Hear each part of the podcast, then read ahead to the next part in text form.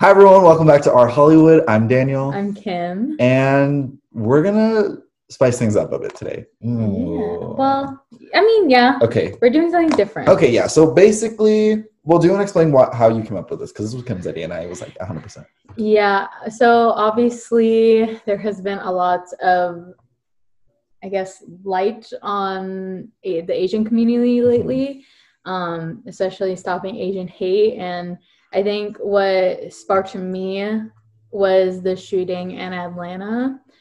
Um, because it was very much targeted at Asian women. And then I saw this Instagram post on Diet Prada about What is that?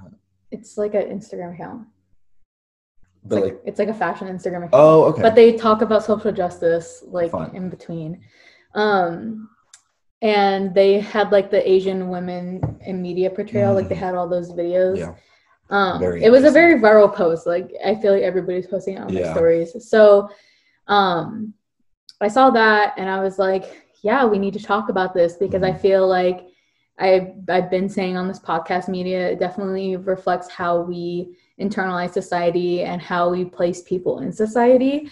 And I think it's an important topic to bring up, especially in kind of correlation to why the shootings happened. Mhm. Because, I mean, obviously it was active hate towards Asians and Asian women, and it was at a massage parlor, which is, you know, it sometimes it can be the butt of a joke, you Mhm. know, a happy ending massage or whatever, and that's kind of what the guy was saying like he was having a bad day and he needed to take care of his sexual fantasies and he decided to target asian women who work at a massage parlor That's which is literally psychotic. disgusting it's gross it's a hate crime it's a terrorist act Mhm. like it is what it is and there's so many other people out there in this world that have that view of asian women Mhm.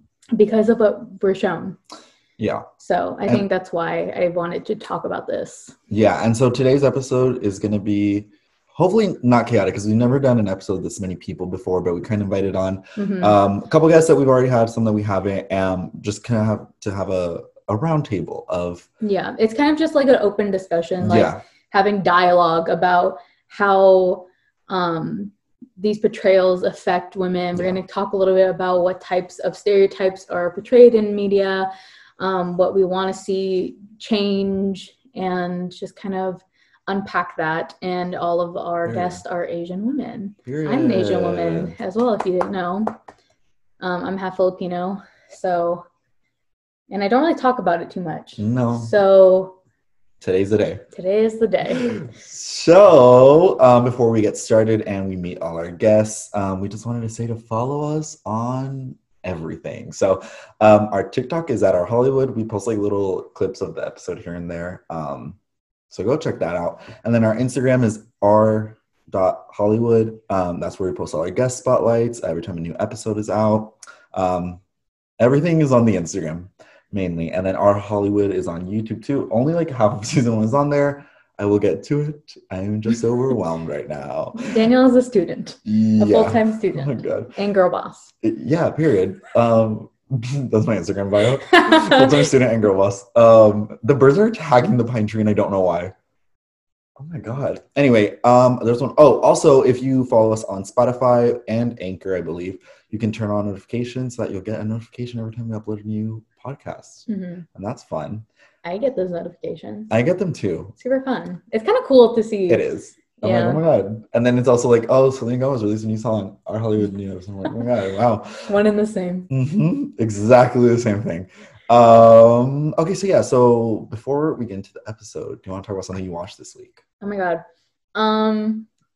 So last night, actually, I had accidentally a uh, James Marsden double feature on accident. I didn't mean to. Okay. So I watched Hairspray. If you don't follow me on Instagram, you need to follow me on Instagram. Like I'm just telling you, it's at Kimber Yeet. Sometimes I'll go on my Instagram stories and they'll be long sometimes, but it's like good content.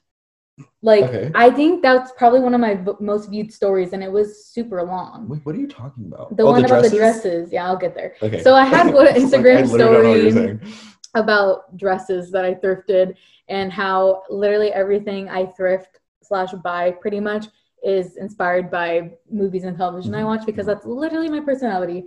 I do not have an original personality. I stole it from all the movies that I watched.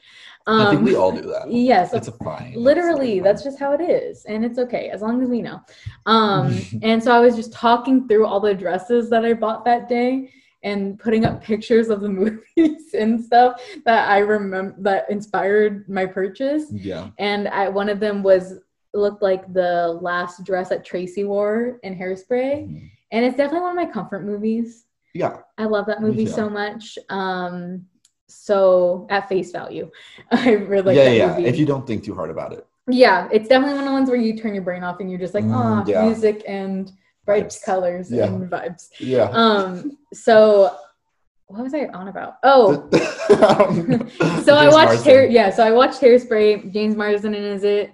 He's super sexy. Love Mm-hmm. him. Um, and then I was on HBO Max and I just went to like comedies and I just had them alphabetical order and 27 Dresses was one of the first ones on there. Mhm. Speaking of HBO Max, we're literally begging you. We're on our knees. Yeah. Please sponsor us. I we literally stand you so hard. Yeah. I cannot express that more. We should like make that into a little clip and like tag them on like H or um Instagram and TikTok. Do they in- have just TikTok? yes. Oh my god. Yeah, they have interns. Besties, I'm so for- excited to see King Kong and Godzilla coming out March 31st. So yeah, then I watched 27 Dresses and I forgot how much I love that movie. It is so immaculate. It's just again good vibes. Who? Okay. It's Katherine Heigl and James Marsden, and the, and there's this one scene. It, it's literally the enemies to lovers trope, and it makes my heart so happy. I love it so much. And there's a scene where he they're in the bar together, and then they start singing Bennie and the Jets because they're like really drunk, and I was just like, this is so. We I love know, a karaoke This literally scene. doesn't happen in real Yeah, life, but does. does I it? truly believe I will have a karaoke moment. okay, A drunk karaoke. You probably will too. I Have you not already? not in like public. Okay, but soon. hopefully. Listen, as soon as as soon as oh my, you also got the first vaccine. Oh yeah, yeah. Because I was about to say, as soon as we're all vaccinated, I'm gonna have my drink, karaoke, Mhm. drunk karaoke moment. Um, so yeah, James Marsden double feature. Both of his movies are such a good time, Mhm. and HBO Max, I love you. Please sponsor us. I love you so Um, much, HBO Max. Okay, it's a podcast. Not if we clip this and oh, okay, okay. send it to them. Um, so I, what did I? Oh, okay. The, well, this was kind of like the week that we had off. Mhm. So the week that we had off, I forgot that I had bought tickets to South by Southwest. It's like a film festival, and it was like all online this year, so it was all on demand. Um, and I was like, okay, let's see how this goes because I'd never been to a film festival. Well, I guess I still have it, but um, well, it- Beyond Fest, that one that we went to for Baby Driver. oh, I love Beyond yeah, Fest. that's Okay. a film festival. Oh, I had so much fun at Beyond Fest. yeah, it's a good Okay, time. yeah. It's definitely directed at you. Like that is. I'm the yeah. demographic for Beyond Fest. hundred percent. Um, but anyway, so so South by Southwest, it has like movies that are like, I guess what they're trying to do is like they're trying to get distributors. Yeah, So it's like kind of like the American version of Cannes, so it's not as fancy. Yeah. yeah, it's only not as it was still a really good time. Oh yeah, it's not saying that's not a diss at all. It's just like Cannes. No. I feel is very like It's French. yeah, it's French. French? Yeah, Oh, okay. it's French, and you know it's really high class. But I feel like South by Southwest is like the younger sister. Okay. South by Southwest is Mary Kate and Ashley. And Cannes is Elizabeth Olsen. Is Elizabeth Elizabeth No. I think that's the other way around because no. Mary. Do you know what Mary Kate and Ashley are doing right now? They're literally fashion moguls. Are Like they really? yes, Mm, okay, yeah. I think we'll it's the other it. way around. Okay. I think No, you know what? You're right. That that does make sense because like Elizabeth Olsen is like right now. Yeah. So okay, okay, fine. I re- recant whatever I just said. I don't even remember. Anyway, so I saw so many movies Wow, in the yeah. span of four days. This isn't even all of them, um, but they're like two, my top three. I'm just gonna talk about those because I I don't want to like trash on any movies because honestly they were all a good time. hmm Um, like they were all super original, so it makes sense why, why they're there. But um, I'm going to talk about my top three. So my number, no, let's go backwards. So my number three was um the Demi. It's not even on here. I don't know what I'm looking at. The Demi Lovato uh Oh. documentary. I watched the first few episodes that are up on YouTube right now. I sobbed. Let me Mm. tell you guys something. Oh my god. Demi Lovato was my favorite Disney star. okay. And I have been ride or die for Demi Lovato. She is my ride or die. Like I will always love that woman and I will Yeah. always be rooting for her. And the fact that like if you haven't watched it, this is a spoiler, so maybe skip a minute advance. But It's still worth the her- watch. Oh yeah, definitely do. It's so good. Um, her assistant, her former assistant, literally saved her life. yeah. If her former assistant, because the people, her old team was so controlling about her, they didn't even want the ambulance to be called on her drug overdose. And then her assistant at the time was like, "I need to do something. Yeah. Like I need to call." she like snuck 911." away and called 911 Yeah, and if and they said that she only had like five minutes, five to ten before minutes she was like brain dead. yeah, So scary. Well, uh, Demi. thank you, Jordan.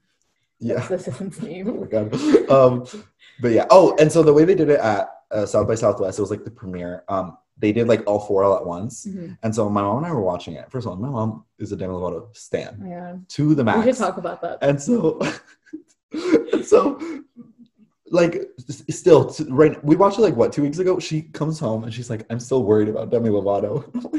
Like, She literally can't drive anymore, guys. yeah, She's yeah. not allowed to drive anymore. She has like blind spots. Yeah, Anyway, Demi, um, we love you. we're rooting for you Such a good the documentary. time.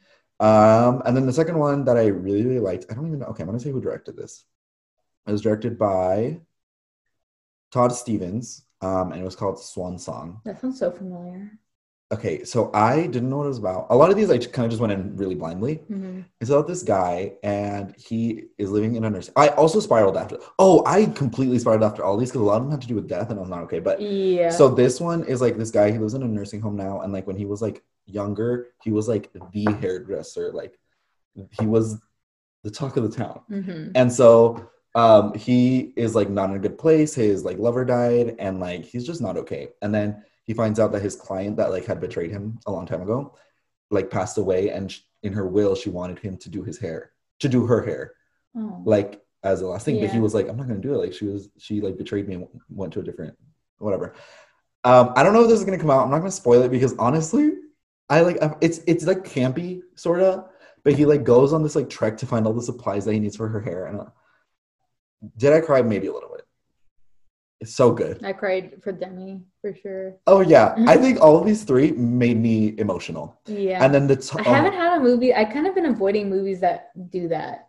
To be Oh, honest, I like love it. emotional movies. I feel like, and I feel like that's why I'm so sensitive to like everything right now. me too, and I don't know when this started. I've been crying on literally everything. Yeah, Oh my- literally other- everything. Wait, did I say this already? The Night Stalker thing? Yeah, I think I did.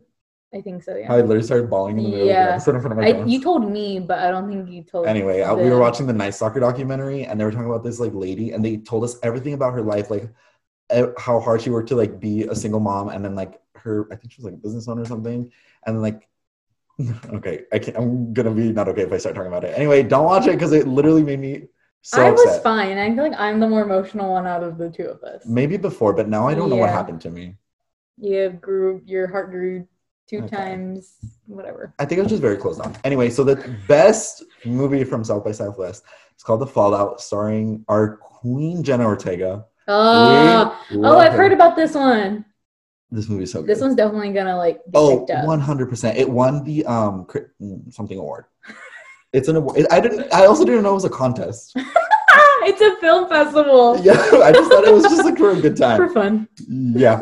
Um. Anyway, I think they won. Um. Shailene Woodley's in it. Julie Oh, Bowen, wow. Maddie Ziegler. Oh yeah, they're like BFFs, right, or something? Or they're Let me just oh, tell you- frenemies? Oh, Well, I don't want to spoil it. I don't know. Okay. Lovers. No, I know this movie's gonna come out, so I'm not gonna spoil anything. But I was. This is. This is what Maddie Ziegler needed after she got Yes. scammed by Sia. Sia. Sia. What, what did we just say? The control is on my mind. I was listening to Control in the car. That's why SZA was on the mind. Um. Sia. Sia. Yeah. SZA's Maddie, a goddess. Maddie definitely uh redeemed herself. Hundred percent. This movie is about um these kids that are like they're just at school vibing, and then a school shooter comes in. You don't you never see the shoot. Okay, the way they did the school shooting scene. This Brilliant. is what everybody needs to be doing. Yeah, I was like, oh my! It lasts maybe like three minutes, and then the movie it's called The Fallout because it's like how different kids dealt with it. And there's the one that like kind of became like famous because like he's like the face of it now. And Mm. then there's the girl that like literally she does not want to deal with it at all. And then it's it's just so interesting. Oh my god, I loved it. And Wow. the ending, I was not okay. I literally just sat there for like 30 minutes, like trying to process God, I want to watch it so bad. Yeah, I think it'll be out soon because mm, who directed this? That's good. Oh, Megan Park, Period. Queen. Girl boss. Period. boss. Um, so yeah, that's what we watched this week. Um, That's so exciting. yeah, I loved hearing about that. it's such a good movie. So, and Jenna Ortega, we love you. Literally, I excited. cannot wait for the day that we're on set together because No, we're yeah. gonna be BFFs. No, oh, I love you, Jenna Ortega, when you in like a not creepy way, like in a in no, a yeah, this is like in a work in a besties way, Yeah, or uh, I guess a respect respect. Um, okay. Anyway, love you. Can't wait to see you on screen five or six. So let, I don't know what just happened. Um, get so excited about the possibility about being friends with Jenna. maybe that's what it was. I don't know. because she's so good, like yeah, one to watch for real. If you don't know who she is, get to know who she is. she was so good in that movie. Anyway, um, ad read time. Really good transition, huh? Great, yeah. Okay. Hey, welcome back from our nice little ad break. What's up? Um, we're joined with our three guests, our 3 lovely Mhm. guests today, um, and they're gonna go introduce themselves. So I won't. I hate when like you introduce somebody and then they have to like introduce themselves again. You know, like in class, like you're like, "Oh, Daniel, go ahead," and then you're like, "Oh, hi, I'm Daniel." Oh, you know what I mean? Okay, so go ahead. sure. You know who's first. Um, yeah, I agree. That's I don't like doing that either. But yeah, hi everyone. My name is Alina. I am a co-host on Colonize This and also Dear Asian Girl. Um, I am a Pakistani American, so I am South Asian. Um, I don't know. Okay, so area of interest in the entertainment industry. I'm really passionate about directing and also production in general. Um, so yeah, I think that's what I'm interested in. I don't know. No, yeah, and you're you're starting uh or you're you're making a documentary or something? Yeah, I'm making so well trying. We'll put it that way. I'm No, trying to yeah. make I'm trying to make a short film and a documentary, but Mhm. it's who who knew making films is hard, right? So that's that's where I'm at. That's where I'm at. Um but yeah. Fun. That's so exciting. Um, Ceryna. Oh, sorry. I mean, literally doing what you just said you don't like. Let's just, look, let's just pause for a second.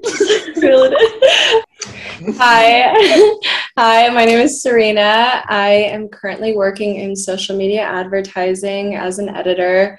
Um, but as for future long term goals, I'd love to have a job that kind of just is about like the ideation process of just, I don't know, like, I just think I like a lot of things in summation, but right now social media is my groove. I love Mhm. it, love everything about it. It could change in like five years, who knows? But um, I am Filipino American, and I forgot what the other question was, but I am here No, and I'm ready to talk about it. Period. um, I was literally about to say something I completely. Oh, I was gonna say I too would like a job. That's my contribution. To that. Oh, I would love a job. I've been unemployed for like a year, so It's so exciting. it's okay. And then I our hope last guest. you oh, both hi. get. Oh, sorry. I was just gonna say I hope you both get jobs. Thank you so Thank much. you. I love that. Welcome No to our. Hollywood. Thank you. Thanks for having me. Um, I'm Zoe. Um, my interest is in visual arts, I guess. Um, I like painting, like watercolor and oil. That's those are like my two favorite mediums.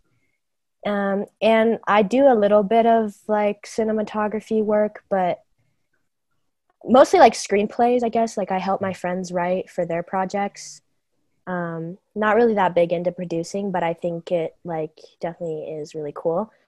Um, and I am Taiwanese, but I was raised in Bulgaria, so I guess I'm Taiwanese American now because I live in America now. So that's where I'm at. But Okay, I'm excited to be here today. So Yo, fun. Welcome to our Hollywood. Ceryna and Alina have been here before. hmm Um, this is Zoe's first Interaction rodeo. with us. Yeah, my, my word was a little Rodeo. fun. Yeah. Thank I you. Yes, I it's, think I'm very critically. excited to be here. Thank you. Yeah. okay, so um, I'm also Filipino American, so Oh my God. So you guys, well, I'm half Filipino, half white. Yeah, not the embarrassment. it is. a Oh my god, no, I'm also half white. Sorry. I don't know if I'm supposed to say that, but No, I it's okay. You can claim it or not. It's up to you. yeah. Yeah. Oh my god, my mom did like an ancestry thing and we found out that our my her great grandpa was like white and he like did some really sketchy things. Oh. I won't go into it. Anyway, yeah. no, not like that. I just mean like he like came to America and then like moved to South America and changed his name to Carlos. So he was like pretending to Uh. not be white. Whoa, he totally rejected being white. Yeah. wow. Yeah. Okay. So basically, Anyway. he started cultural appropriation. Yeah. Okay. Yeah. My great great great grandpa. Single-handedly. He So invented scary. it. yeah. Anyway, so um, Kim already kind of uh, introduced our topic a little bit today. Um, Yeah, I don't think I told you guys why. I mean, I think it's kind of obvious why I wanted to do this, um, but definitely this was kind of like a idea from the events that happened in Atlanta. Um, so I think that's why it was kind of on my mind a lot, and I feel like I feel like I've just been like super emotional about it. Like I'm literally getting emotional about it right now, and it's it's just crazy to me how like strong not to be girl bossy, but strong Asian women are because I feel like, especially with like the stereotypes we're going to get into, I feel like the renowned thing that I've gotten from it is that they're being silenced in a way. And I feel like that also kind of goes into how we are in society. I feel like a lot of Asian women that I know, especially um, ones that immigrated directly from Asia, like they take a lot of shit to be honest Mhm. and there are literally fighting for their lives and fighting for their children to like have it better so i think that's why it like resonated with me that all these women that passed away like had to go through that it makes me so sad so i think like it's important to have conversations about this because Mhm. i feel like especially asian women are like very much not taken seriously Mhm. so i hope like having conversations like this will like Yeah. help me crying no, it's okay. but it's sad yeah, this is gonna get emotional at some point because like it's like what happened is literally so just like terrifying and like infuriating and Yeah. every possible emotion yeah that you can have came through when that happened and i just i don't know there it's a lot yeah it's a lot so that reaction was very valid um i feel like i haven't like talked about it with people yet so it's like Oh my God, me neither. you know I mean, I Like- talked a little bit with Alina about it because she's also Asian, but I'm not about to discuss this with white people. Absolutely not. Because the reactions I get are so unacceptable. Even people that are like my friends, like they don't know how to handle it. You know what I mean? mhm. Because they Yeah. aren't Asian. And I guess mm, I'm not going to say that's understandable because it's not like you need to, white people get better at that. But it's just like I don't want to put myself in that position to get hurt, even though it's not something I can put myself in. You know, like mhm. I- I don't know if that makes sense. Like when people are like, "Oh, why would you put yourself in that position? Like, what were you wearing?" Da da da da da. It's like, Mhm. what were you talking about with your white friends? Like that shouldn't be the same thing. I don't know. Mhm. Mhm. Sorry, this I know this isn't supposed to be about that, but I just mean like no it's okay I'm very proud of you for sharing your thoughts. Um, Thank and. I think it's very important that we have these conversations. So, Mhm. Yeah.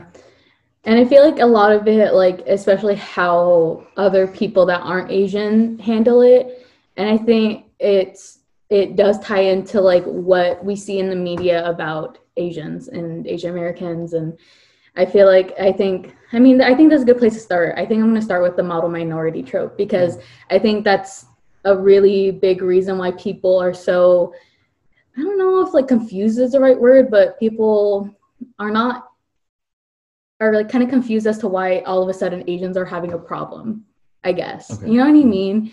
Because I feel like this is kind of the first time, at least in my lifetime, that this has been like a big talked about issue. I don't know. So the model minority trope um, is just kind of this like trope that Asians are like the m- most accepted like POCs. You know, they're most assimilated into um, our society, but that is because they are being kind of subservient to white people and just accommodating to that. And it's not even like I feel like it, um, you know, how like it comes as small as Asians get good grades. Mm-hmm. You know what I mean? And I think that's like the biggest thing that I saw growing up was like, oh, like Asians are so smart, like you're good at math, like blah, blah, blah. It's just like little things that fit into this trope that you don't realize like make Asian people feel like they're not fitting into their own race. If it doesn't make any sense. yeah, it does. You know, because I was not smart. Sense, yeah. I was not smart like that. And I feel like all of us, especially when it comes to women that want to be in the creative arts, you know what I mean, in any regards, it's kind of like, oh, why would you want to do that? Why don't you study chemistry? Like, what's going on? Like, mm-hmm did something not click for you? Like, are you even really Asian? like, it's just super weird. I don't know if like anybody has like had experiences like that when they were in like school. Um, absolutely. Sorry to jump in. Um, I agree. I think the model minority myth is a very big example of just, and you see it reflected right now with how people are responding to the anti-Asian hate sentiment. But with the model minority myth, what's interesting is that we're like a minority that isn't that's like equated to whiteness almost because of us being seen as smart, successful because we're Asian. And so that sort of stereotype is one portrayed in media, which I'm sure we'll get into more. Um, but my experiences, and I'll tell y'all right now, I got my SAT score back today. I am not smart, so don't give me that stereotype. Do not give me that stereotype. So um, I've so I've had experiences like that. Like I failed algebra, and people are like, "Oh, why are you not in like calc, you're Asian, whatever. And I think the reason why these sort of like, I'm not even gonna call microaggressions, but like, because it's straight up racism, mm-hmm. these sort of actions add to how issues about anti Asian sentiment, hate sentiment are not being taken seriously. Because when we're equated to whiteness, we are not taken seriously as a minority. Our issues are not taken seriously um, in regards to hate crimes and just in general like internalized racism um, and so we see that with like the women who passed away with these hate crimes people are not taking this seriously because they're like oh well they're asian you know like since we're equated to white it's it's just like it's just a whole mess so um, i thought i'd add that in there so hopefully my point made sense but yeah mm-hmm. No, I feel you. I literally got admitted to college on academic probation. That's how bad my SAT scores were. But hey, I made it. You know, you can do it. I graduated in four years with two degrees. Period. Period. Ooh, girl boss. Oh my god. Yeah, let's not ever do this that. This is so weird because we haven't seen each other in like two weeks. Oh yeah. And we showed up all so wearing brown the together. Color scheme. Kind of scary. Anyways. Um, what I was just gonna say is I feel like at the root of everything, of course, like in American culture is just the fact that white supremacy is something that upholds and it's something that resonates and it's something that makes Asians, I mean, like internalized, like hate. I'm sorry, this is just a hard topic, but mm-hmm. um, I mean, I'm someone that I grew up in predominantly white towns. I went to school. I actually transferred from an area that was full of minorities into one that was predominantly white when I was in third grade. And I remember it was the biggest culture shock on earth in a sense that people and people just have a hard time understanding Asians in general. But I think especially being young and growing up when you're impressionable and just being constantly surrounded by people that don't look like you and don't necessarily understand you it just sets you kind of up for failure in a way because for the longest time i had such a big sense of fear of fa- failure and that's something that i deal with to this day it's because i feel like there were so many expectations that people had of me that i just couldn't meet whether it be in school or just job wise and i think that especially during the college application process, that was something I took out on myself a lot. And it was hard when you'd hear so many smart people like got into such great schools, but then there would be people that say, of course they got in, they're Asian. Or if you didn't get into a good school, they'd say, but you're Asian. And it's just kind of one of those things where your successes are kind of reduced to the fact that you are a minority and people are just like, I don't. It's just hard. It's real. It's really hard, and I wish it wasn't. But um, I'm glad we're having these conversations. But um, I think it is important to note that white supremacy is something that, of course, is the root of the model minority trope, and it's kind of the fact that, like, I mean, minorities are kind of set up against each other to compete, and um, I think that is another topic in itself is the racial divide in between or intra-minority racism as a whole, just because of white supremacy and Yeah. pitting us against each other.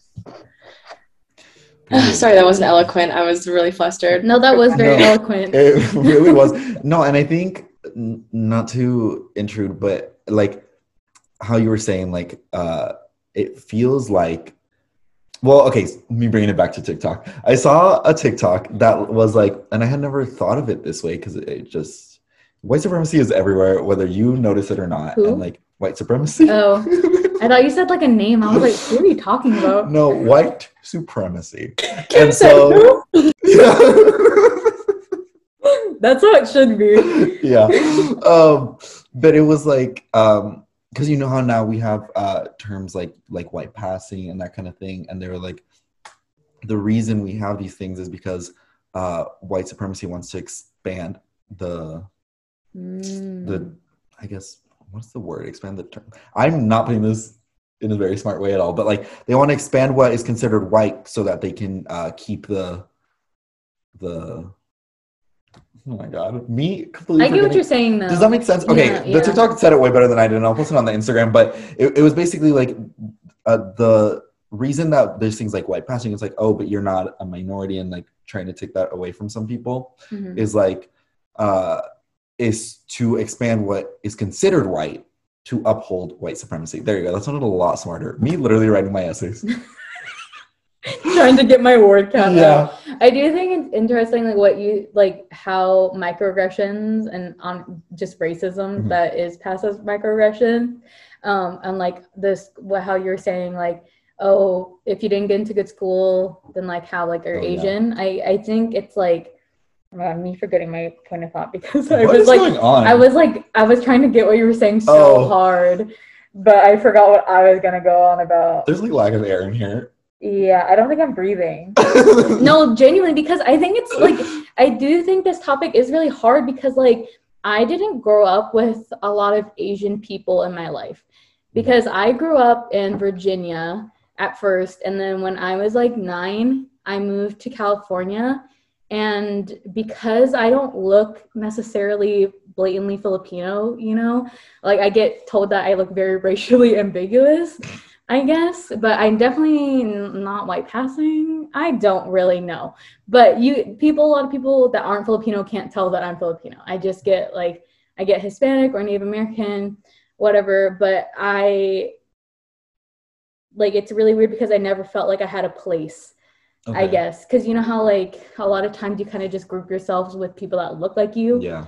So especially when you're young and literally nobody knows what the fuck they're doing. So I think it, it really hurt like my identity and that's kind of why I rejected like accepting my Asianness, I Mhm. guess. And it makes me sad because I feel like I'm catching up on learning about my culture. And I think that sucks. I think especially because my mom, I'm a first generation American on my mom's side. So I feel like when, because my mom came here when she was like 20 years old or something or 19 um, they obviously when you come here you want to assimilate into american culture because that's why you're coming to america you know what i mean um, so i think it just kind of gets lost in like teaching the culture that you have because you were trying to kind of get away from it and accept this american ideology you know Mhm. Yeah. so it's hard and especially be especially filipino culture because it's been damn colonized to fucking extinction it's so hard to understand like what is going on with my culture and it sucks because what i do know about it it's so beautiful so Mhm. it's like it sucks fuck fuck colonizers um, Period. oh my god i'm gonna cry so much i literally haven't talked to people in like two weeks guys like Maybe it's like a mix of it. It's just Yeah. the first time these emotions are coming out in words yeah because they were just like all. hmm It's all in your head, and I think it's hard to like express it again because of all these stereotypes that are put Mm. upon us. Yeah. Okay. Anyway, so did you want to talk about it before we go too far off of the model minority? Um, yeah, I was just gonna say that like I also didn't grow up in a lot of predominantly Asian spaces. Um, I was raised in Eastern Europe, which is pretty racially homogenous. And then I moved to uh, America, which is also very white. Um, so I like always felt like I had to fit into, um, like Sierra said, um, like a box or uh, kind of uh, this idea or perception that other people had of me. Um, and like up to like ninth grade, I would like, I was the Asian kid that would like do the fake accent and like make cat jokes. Like it was terrible because like I hated myself literally. And oh, I'm gonna cry too. Oh my God. Like, It's okay. I think this is like a safe space to cry. Everyone cries on Zoom. we we all cry on Zoom. Um, Yeah. but like, I wanted to be white so bad. Woo! Sorry. um, and I like did the same thing where I wasn't able to learn about who I really was because I so badly wanted to have friends. And like the people that wanted to be friends with me were people that wanted me to be the Asian friend or like people that wanted me to just like act white. So I wasn't able to like be what I really was, if that makes sense. Um and even like now, like white people are threatened by me because I've finally found myself and I feel like I'm finally getting closer to like learning about who I really am and like being able to express my culture. Um, and like so many white people will literally just not hang out with me because they're threatened by that. And I think that's like white supremacy and white fragility being blatantly like expressed through those people and even though they like don't say things that are racist like that is literally racist to be like oh this makes me uncomfortable and i'm not going to be friends with you because of your race. And they do it to like black kids too and to like everybody and it's terrible like that's why so many of my like my other people of color friends like have such a toxic experience with like going to public school because of like shit like that you know where like you are under this insane amount of pressure all the time to fit into like whatever is the norm so i don't know sorry i didn't mean to like Okay. go yeah, off yeah. the rail but that. yeah thanks I think it's crazy too because I I like a lot of people feel like they need to like assimilate into like white culture, but the weird thing is about white culture is that they're taking everything from other cultures. yeah. You know? So it's like it's so weird Yeah. that that happens. You're literally whitewashing other people's culture and then using it as a weapon at the culture you stole it from. it's so like that what is the thought process there? make it make sense and i think this i want white, white people to listen to this so bad and i think a lot of times white people get super defensive mm-hmm. when we're saying white people but it's like listen to what all Yeah. of you what you've done for the past thousands of years like you have purposefully minimized cultures and Mhm. colonized cultures and taken things and we're just kind of showing you the mirror like it, how is that being rude that we're just trying to express like how you're making Yeah. us feel and the fact that you're yeah. you're just trying to villainize us for expressing our anger is just crazy It's yeah, it's really frustrating, I mm-hmm. think. Go ahead, Zoe. Sorry, raise your hand. Thank you. I did raise my hand because I, like, you were saying something, so I didn't want to interrupt. But I was going to say, like, that's so true. And I think it's so normalized with even the, like, the smallest thing can set us off. I mean, me personally, because I know, like, this is like obviously I'm not speaking on behalf of everyone. And I hate how I have to preface that. Like everybody should just know that like we have individual thoughts, Yeah. you know. But every white person I've ever met, even my closest friends, even my dad, has like at least once made me feel unsafe because of my race. And mm-hmm. that's like, you know, we need to that needs to not happen. I don't know if like that's just me because of like where I've lived or the people I've chosen to be around, but like that really is very terrible that you always have to like pre-assess to make sure that you can like say something or do something um you know or else you'll get i don't know Yeah. i don't think i explained that correctly but no, you know no, no. It, it makes perfect sense. It feels like you have to, like you're walking on eggshells around Yeah. white people because Especially when it's your family members, because I've definitely had to do with that because I grew up around my white Yeah. family. Me and my mom were the only brown people around. And like it, it sucked, especially when it's from your family. I've had family members uh, call me Chinese and make Chinese jokes at me. And I'm like, what is going on? I'm literally not Chinese. And like they would make eating dog jokes to me. And I'm just like, what is going on? And I think that also made me want to push away my Asian identity. And that's it sucks, especially when it's your own family members doing that because then you think somehow it's okay Right. because that's your family and you're supposed to love them unconditionally. Go ahead, Ceryna. Sorry, I had to unraise my hand for a second. Um, but I mean, going back to like what you were saying, like I feel. Sorry, I lost my train of thought trying to figure out how to unraise my hand.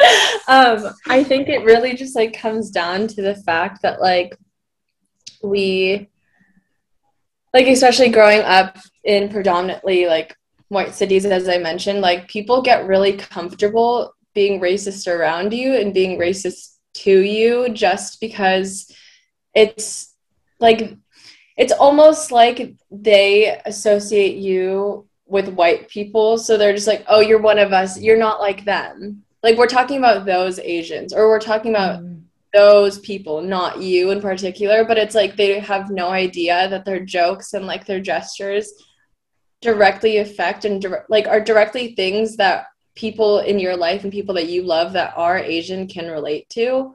Like there's so many times like microaggressions such as like i remember even in college in a time that of course you'd think oh yeah like the late 2010s and like 2020 like people would know better but they genuinely don't. Like there's so many times that like people will be like okay like let's take a funny photo. Mm. and then they instantly go with their hands to the eyes and they make their asian eyes and then but they just never think. They never think oh that's offensive. Oh we're making fun of asians. They think oh we're just making a silly face. But i'm like how are my eyes considered silly? How are people i know and love's eyes silly to you? Um alina take it away girl. Take it away. No, I was just gonna say because I mean my hand flew in my mouth when you said people are like using that as like a silly pose. That's so fucked up.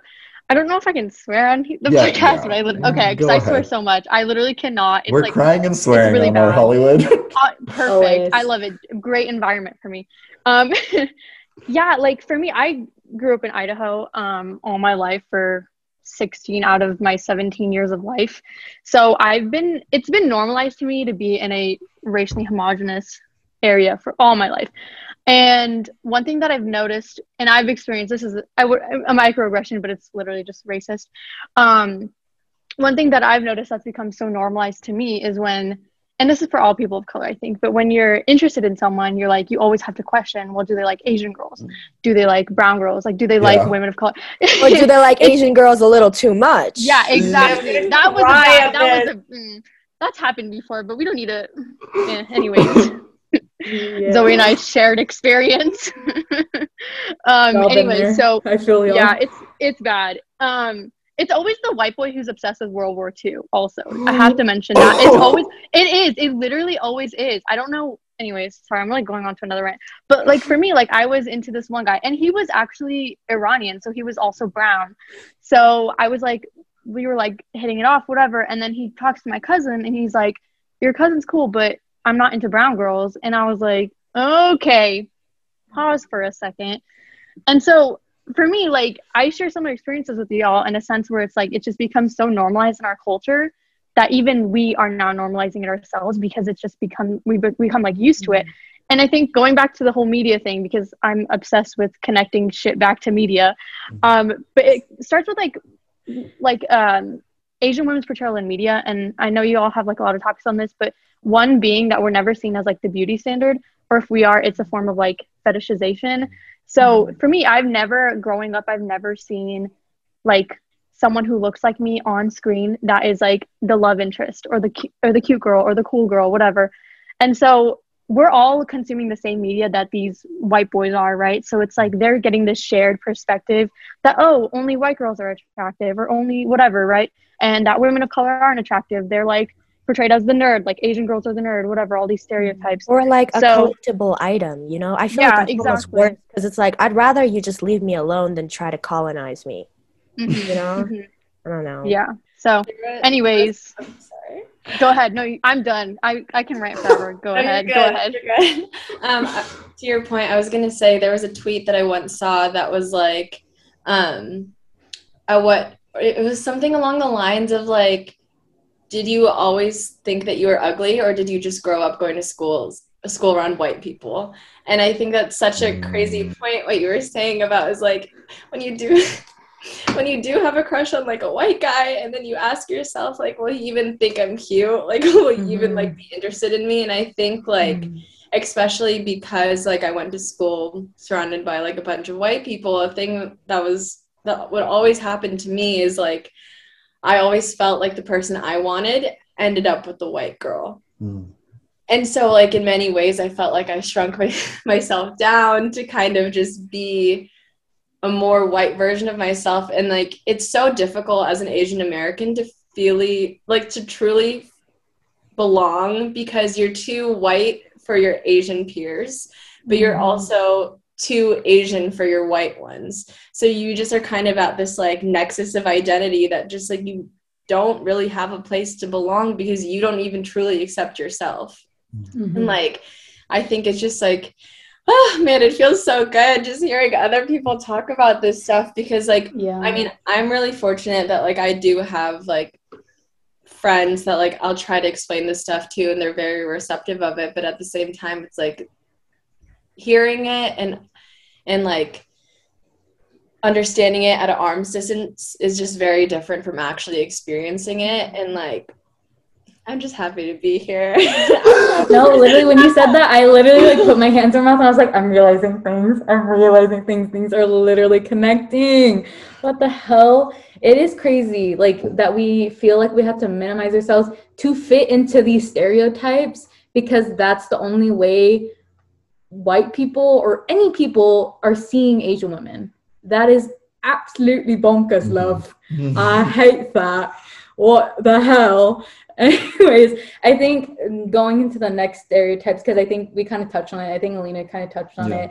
Uh, that like you only kind of fit into two bubbles, in that um, in academia has been put as the dragon lady and the lotus blossom slash china doll stereotype. That second one has a lot of different names, but the dragon lady being like the seductive temptress seen as a threat to like white protagonists and that in these films and tv shows that the white protagonist has to kind of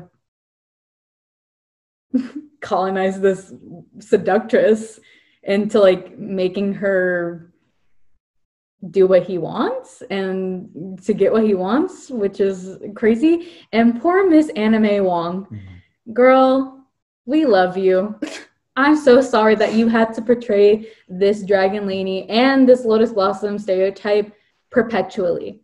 It makes me so sad. Yeah. and she deserves so much better. And the lotus lotus blossom china doll one is kind of like the delicate seen as helpless. If you know um, miss saigon it's kind of like um, oh this helpless woman asian woman and the white man comes to save her and liberate her through his whiteness. Yeah. Yeah I think yeah yeah A big culprit of like these stereotypes is like action and adventure movies marketed towards men. For example, Indiana Jones. yeah Yeah. Um and just Um. Scott Pilgrim versus the World. That movie sucked so bad. It makes me so sad. I didn't realize it because I rejected my Asianness so hard. I didn't even realize like Knives Chau was a victim. I didn't realize that until she very was recently. 17. Yes. There was no nobody had any problem with that.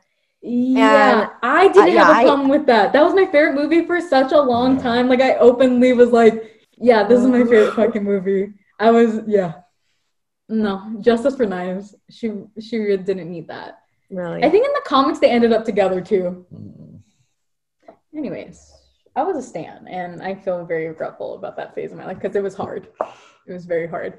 Um, but I, yeah, it's super weird because those are kind of like the only two types of Asian women that we see, Mhm. and it also leads into just like them being seen as sex objects, which is and I think the thing that I read, it was like a UCLA article. Um, it was saying this is really harmful because it's very two opposite sides of the spectrum, and there leaves literally no middle ground. So it's like you have these two things to identify with, and they both are shitty and very polarizing. Mhm. And if you don't fit in between that, well, here's some uh, psychological turmoil, Mhm. I guess. Definitely. And I see that a lot. Oh, sorry, I didn't mean to cut you off, Alina, but I see that a lot within the Asian community as well. Like, I've heard other women like say to me, "Oh my God, Zoe, why are you so loud? Like, you know, guys don't like that, right?" And I'm like, first of all, I don't give a fuck. Mhm. Also, um, you know that there are like individuals, right? Like, I don't have to be loud or quiet. I can just be a person.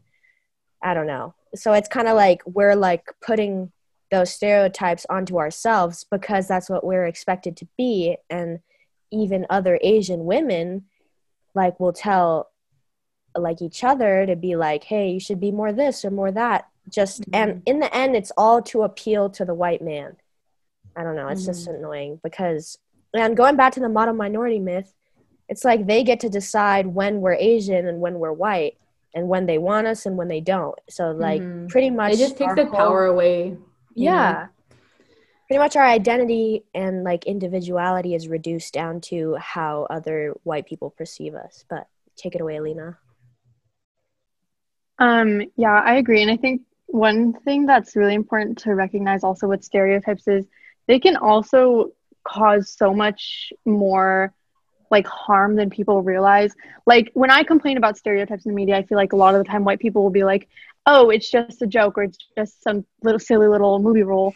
No, it's not. It can cause so much more shit because if you really think about it, the stereotype that Asian women are submissive or need to be colonized by a white man is linked to white supremacy. I read an article from the New York Times that shows that the alt right has an obsession with Asian women. It's a fetish that they have with Asian women because they're portrayed as um, submissive or women who need to be dominated.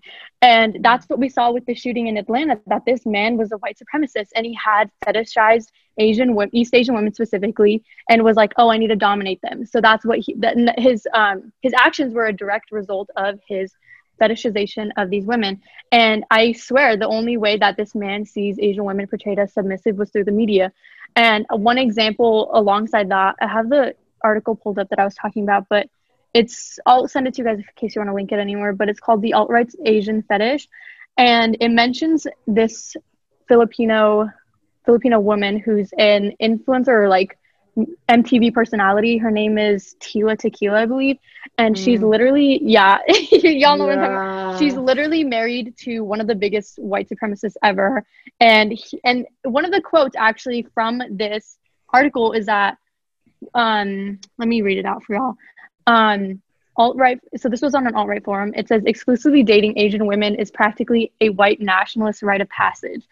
So it's so ingrained in this culture and also in our society. So I want to like go out there and mention that these stereotypes in media are not just damaging in the short run. It's it's literally damaging in the long run as well because it's it's linked to hate crimes you guys. It's literally linked to hate crimes. So thought i would mention that. Yeah. No, yeah, and like you said, like there's evidence to back this up.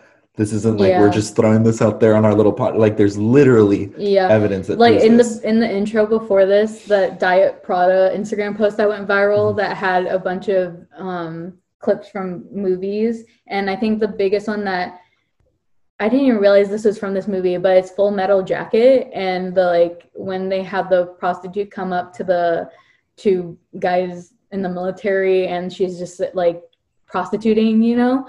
And I didn't realize that that's where that I don't even want to fucking say it. The I don't even want to say it. I don't want to say it. I've it. literally never heard of that movie. If you just go to diet underscore Prada and look at like the second little turnstile, full metal jacket, listen to what she says.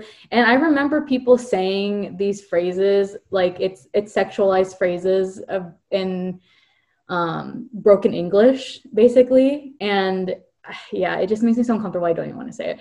Um, and I remember people making jokes about that growing up, and I never realized that's what it's from. And it it's really gross. It's um Is it the line where she says, "Oh me so horny"? yeah, I didn't want to say it. It makes me so uncomfortable. It makes me want to gag.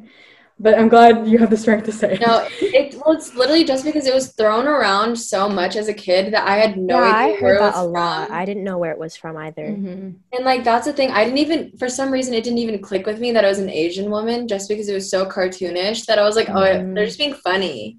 Mhm. And like Yeah. that's the thing, like people are being racist like blatantly, like when you're just around it so often, it, that's why people are like, oh, that's so funny. That's like it's not funny.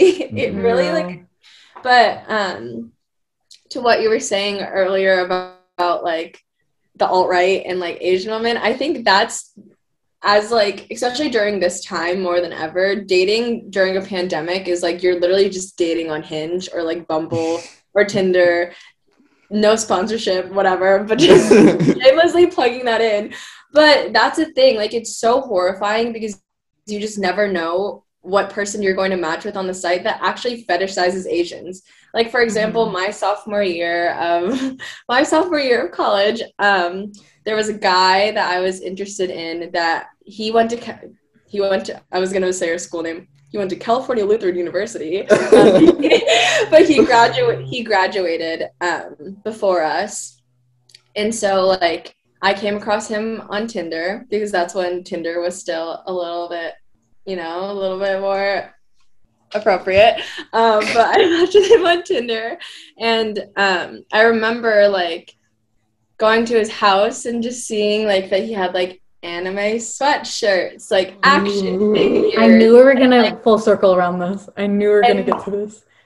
and like I, I um I remember like one night I like went over and he was like, "Oh, watch this show with me," and it happened to be an anime, and I had never seen an anime before, and like my thing is is like I at that time was like there's something off. Like his ex-girlfriend is asian. She has balayaged blonde hair like me. And like i just was like something just feels so wrong. And like i just for the i mean the fact that i was literally like what 19 and still just had no idea that i was being fetishized by a white dude and like it took me like so long to finally realize like what was going on.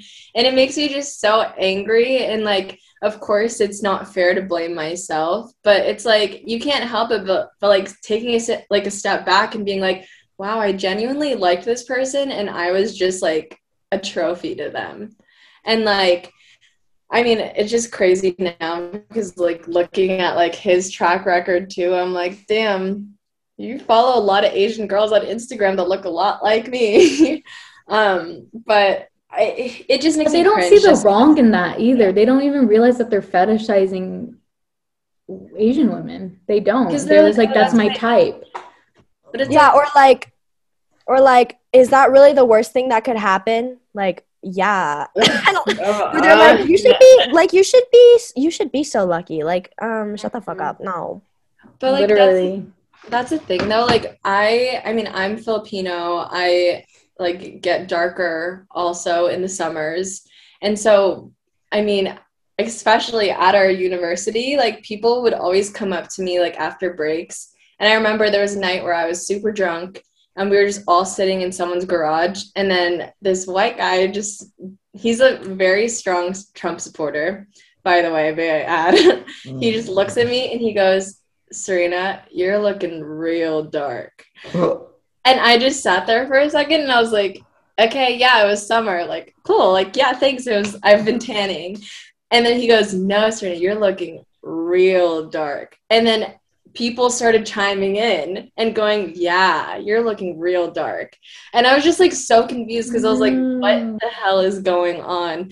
And then I just remember all at once, like, I was just like, Wait, what? And then the guy goes, No, no, no, no, no, Ceryna, don't worry. It looks real good. And then everyone else is just like nodding in agreement. And I was just sitting there and I was just like, fuck, like I've never felt so alone. Like the fact that people can smile at you and look at you and like think that they're complimenting you, but like they're just making you uncomfortable. And like the fact that it's like pointing out my like my skin color, like that just like pushes it to a limit that's like, okay, like I don't know what to do. I I like don't know what to do. Yeah, guys, let's normally And that's just, on like, um religiously yeah, let's normalize just like not commenting on people's bodies and the way they look. Yeah. Let's just stop doing that. Period. You just keep it to yourself. Mhm. Just a passing thought, you know. Just don't because it's harmful. Like in any degree. Like if, if you're commenting on anything, you don't know how someone's gonna take it. You know what I mean? So it's it's just don't, and it creates this like insecurities. Like maybe that person never noticed Yeah, something you're pointing about out them. things. uh, Like, what are you doing? Yeah, let's just keep it to ourselves. Yeah. Um, I think The way I've had multiple white men tell me that I have beautiful eyes. Like, I know that's something you say to people, but if you're white and I'm Asian and you say that to me, that's just kind of uncomfortable because, like, mm, and it's not even you have beautiful eye color. Like, I've literally have men, like, I've had men tell me, like, wow, your eye shape is so unique. No, no, it's not. Shut the fuck up. What? They call it exotic. They go, "Oh my god, your eye shape is so exotic." And, I go. Ugh, no. and then, but the thing is, when you're just like, like when you don't realize what it is, like sometimes you're like, "Who me?" Thanks. Yeah. you're like, "Ah," or like it's so funny that you said like your eyes are so beautiful because sometimes when people say that, I'm like, but I'm like they're brown. Like I mean, I love No, my that's eyes. what I like, say. love them, I'm like, but oh, they're like- brown though. Like, what's going on? I'm like, they're dark brown. You want to see? Yeah, exactly. It's Oh my so freaking funny. I'm like, ooh, Rick. Or like, oh, or the white people that are like, I'm gonna take a guess of like what kind of Asian you are based off your eye shape. Like, no, you're not. No. Oh, I hate that game. I've gotten so many different races. Like it's really bad. Like people have called me. I've gotten Indian before, which I get it, and Pakistani, similar, whatever. I've gotten Chinese before.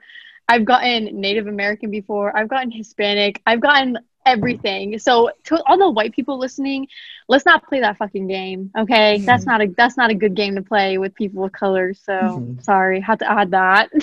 Yeah. I and I think that leads into like the first like the question like I, w- I had like um has there been a time in a situation when someone said something offensive about that minimized Asian culture and how did that make you feel and like how did you handle it? I think maybe we could like touch upon like how it made us feel about like being Asian Mhm. because I feel like a lot of us have felt like we needed to like hide that part of ourselves even though it's like that's just how we are. That's like you. that's literally how we Yeah. exist. Um, I don't. I can't think of anything off the top of my head. I had an idea, and then I don't remember right now. Like an example. Yeah. Should we go in a circle? Well, I have a lot to say about this. Go ahead. Okay. Go But if somebody else has something to say, they can go ahead. Um, I think what's really angering for me is like the raising, like the increase in trend of like spirituality and how it's literally just Mm. Buddhism and Hinduism, but in a more comfortable way, I guess. Um, because um, I grew up Buddhist in a predominantly Christian space. And a lot of people would always like freak out and be like, oh my gosh, what? You believe in multiple gods? And they'd like call Buddha fat and all these like disrespectful things. Where like, and I just wouldn't tell people anymore. And I like tried, like, I tried to just not be Buddhist anymore. And now all these like white girls are burning incense Mm. and like they literally have like Buddha statues in their bathroom and it, that just really annoys me i don't know because it's like Mhm. how can you how can you hate it and then now when it's convenient for you you love it Same with, as like- decoration. food Like they literally hated our food and now they love it. So I don't know. Oh my I'm God. sure everybody else has Yeah. something to add, but Yeah, I think um going off of that, like I think yeah, like Asian food ha- is like now like the biggest trend, which is so weird, but like I remember like a lot of people would come with like Asian meals from home and they would get made fun of because it Mhm. smelled weird and it looked weird because it's not a fucking ham sandwich. Like I'm eating good over here and you're eating a ham sandwich with mayonnaise. yeah, like have you ever heard of seasoning? I don't know. Maybe put some. I don't know. It's like bologna Um, sandwich yeah. with white bread. What's that weird smell? Is that like paprika? Ah, that's spicy. Oh my god. The amount of white Um, people that think paprika is spicy angers me. Sorry, go ahead, Alina. No, I can't stop laughing at that fucking ham sandwich. Literally. um, yeah. For me, this is kind of in air quotes an unconventional sort of response to this question. Um, but something that I've experienced as like someone who's South Asian is not even being considered Asian. So, for example, like I'm Pakistani, so people would either so the amount of times that I'd be like, oh, like making an Asian joke because I'm literally Asian, and someone would be like, well, you're not actually Asian though, and I'd be like, I would know if I'm Asian because I'm literally Asian. Like I've had multiple people like question my Asianness because I don't look Asian, and then that's a whole nother racist stereotype to get into. But for me, because since I'm Pakistani, I'm I'm either considered Indian basically, or I'm basically considered not Asian. So it's like I'm never just my own race or ethnicity. I'm just never considered Asian, if that makes sense. And I think that's something that not a lot of people in the activism realm, you could say, recognize is that a lot of South Asians, and I, I, I obviously can't speak off of the Southeast Asian experience, but in terms of South Asian, are never considered Asian, period, like at all. So that's been my experience um, in regards to people questioning my Asianness. Um, and that's something that I deal with on a daily basis, like having to explain geography to someone. Like, I am from Pakistan. Pakistan is here. This is in Asia, and that is South Asia. I am Asian. So it drives me insane because I'm just, I'm never like considered part of the discussion when it comes to like Asianness or like Asian activism, whatever it may be. So that's something that I've dealt with countless times and people just need to take a geography class honestly because I'm done teaching them geography. So Mhm. um yeah, that's that's my sort of I never I never even noticed that I did that. Like cuz when people would assume my ethnicity or something and then I would have to be like, "Oh no, I'm Asian. I'm Filipino." And I felt like I had to brace myself for like a mood change or something. Like how weird is that that you have to like be kind of you're not like proud to say where you're from. And I feel like that is just really weird. And it's something I never noticed until literally right this second. That I would be like, yeah, I'm Filipino. Or like, I wouldn't, like say with my whole chest. You know what I mean? Sorry, I just um my mom and I like when I was younger and we would walk down the street um we'd always get called like people would just yell at us and be like Chinese. They just yell that. Like, okay. Um first of all, we're not Chinese, but okay. And then like my mom I don't know how she had the balls, but she'd be like, "No, actually I'm from Taiwan, but good try." And I was like, Period. but um bestie. It was yeah it was really funny but also like when i was a kid i i got so uncomfortable because like what am i supposed to do and i i think that was really Mhm. um cool of my mom to just like break that stereotype because they expect you to just like cry and and keep walking or like you know Mhm. get uncomfortable and keep walking which is acceptable that's completely valid and Mhm. if that's what you do and that's how you cope that's understandable and like yeah, it's an awkward situation to be in. yeah but like i think the fact that she like didn't give a fuck and was like you know what man? Learn your geography. Um that was really cool. So i admire her for that. Yeah. but like i think it's also so angering how they just like white people will do and say anything and then just expect people of color and like asian people to just move on obviously i can only speak from the asian perspective but like people will like say the like most terrible things and then be like oh well you know I didn't really mean it like that. Like, yes, you did. You said it like that, so you meant it like that. I don't know. I don't know if I like expressed that correctly, but No, you did. Oh, something I was thinking about when you're talking about spirituality and like people whitewashing incense and literally Buddhist and Hinduist Hindu um, religion.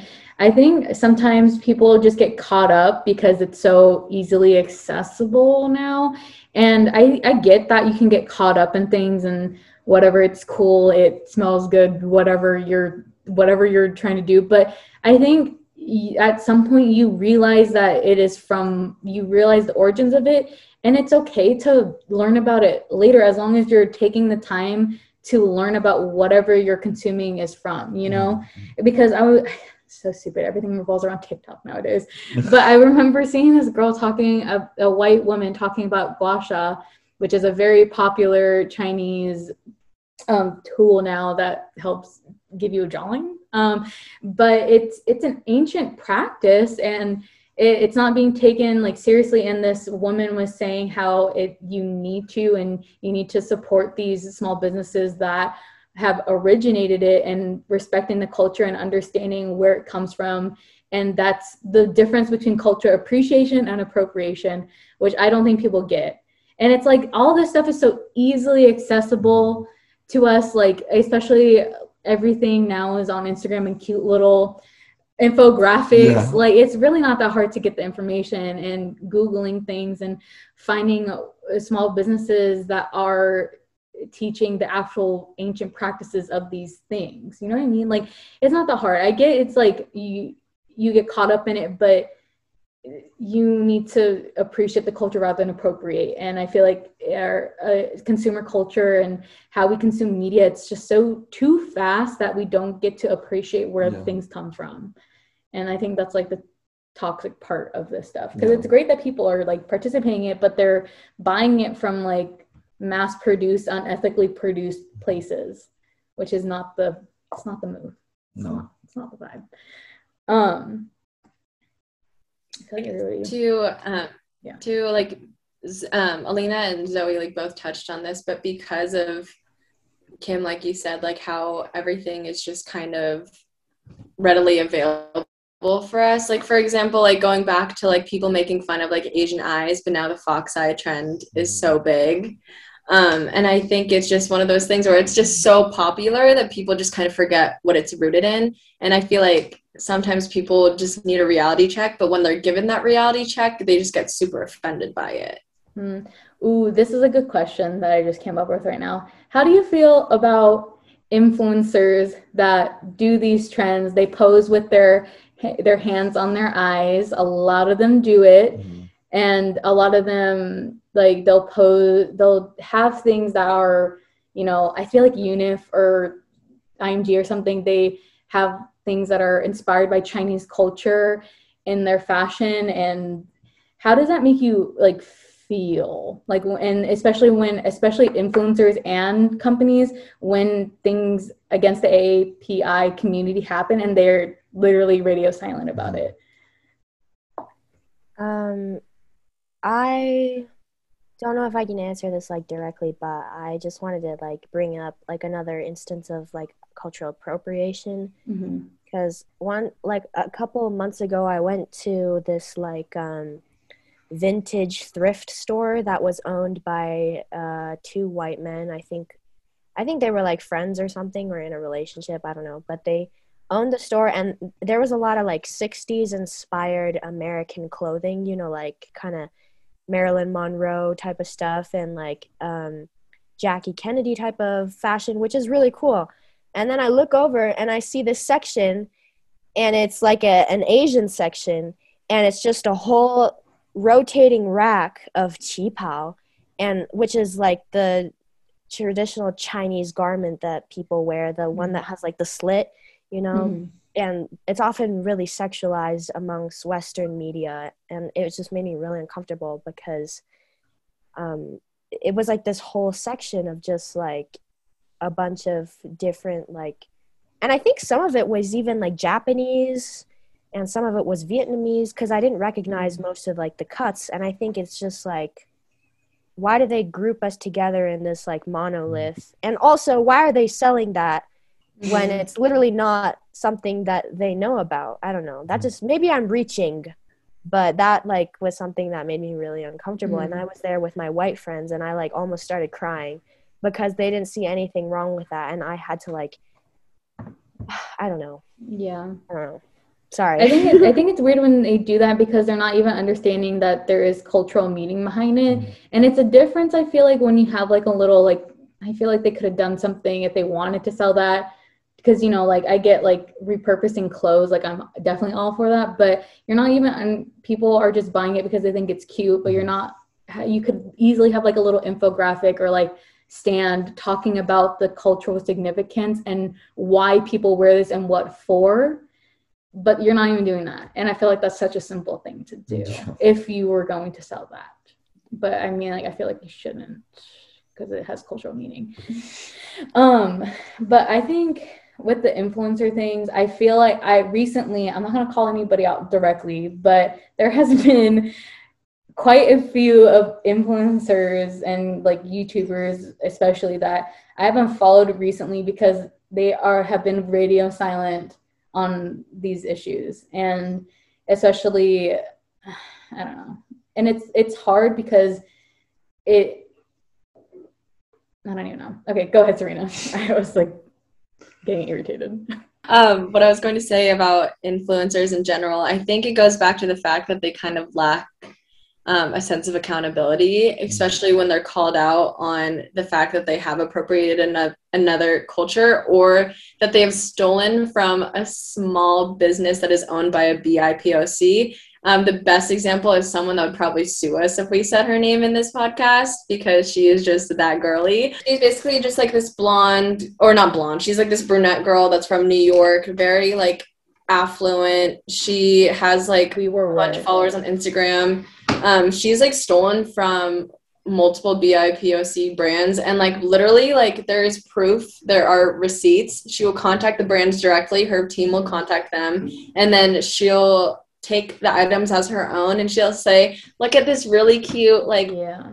gym short set that i created.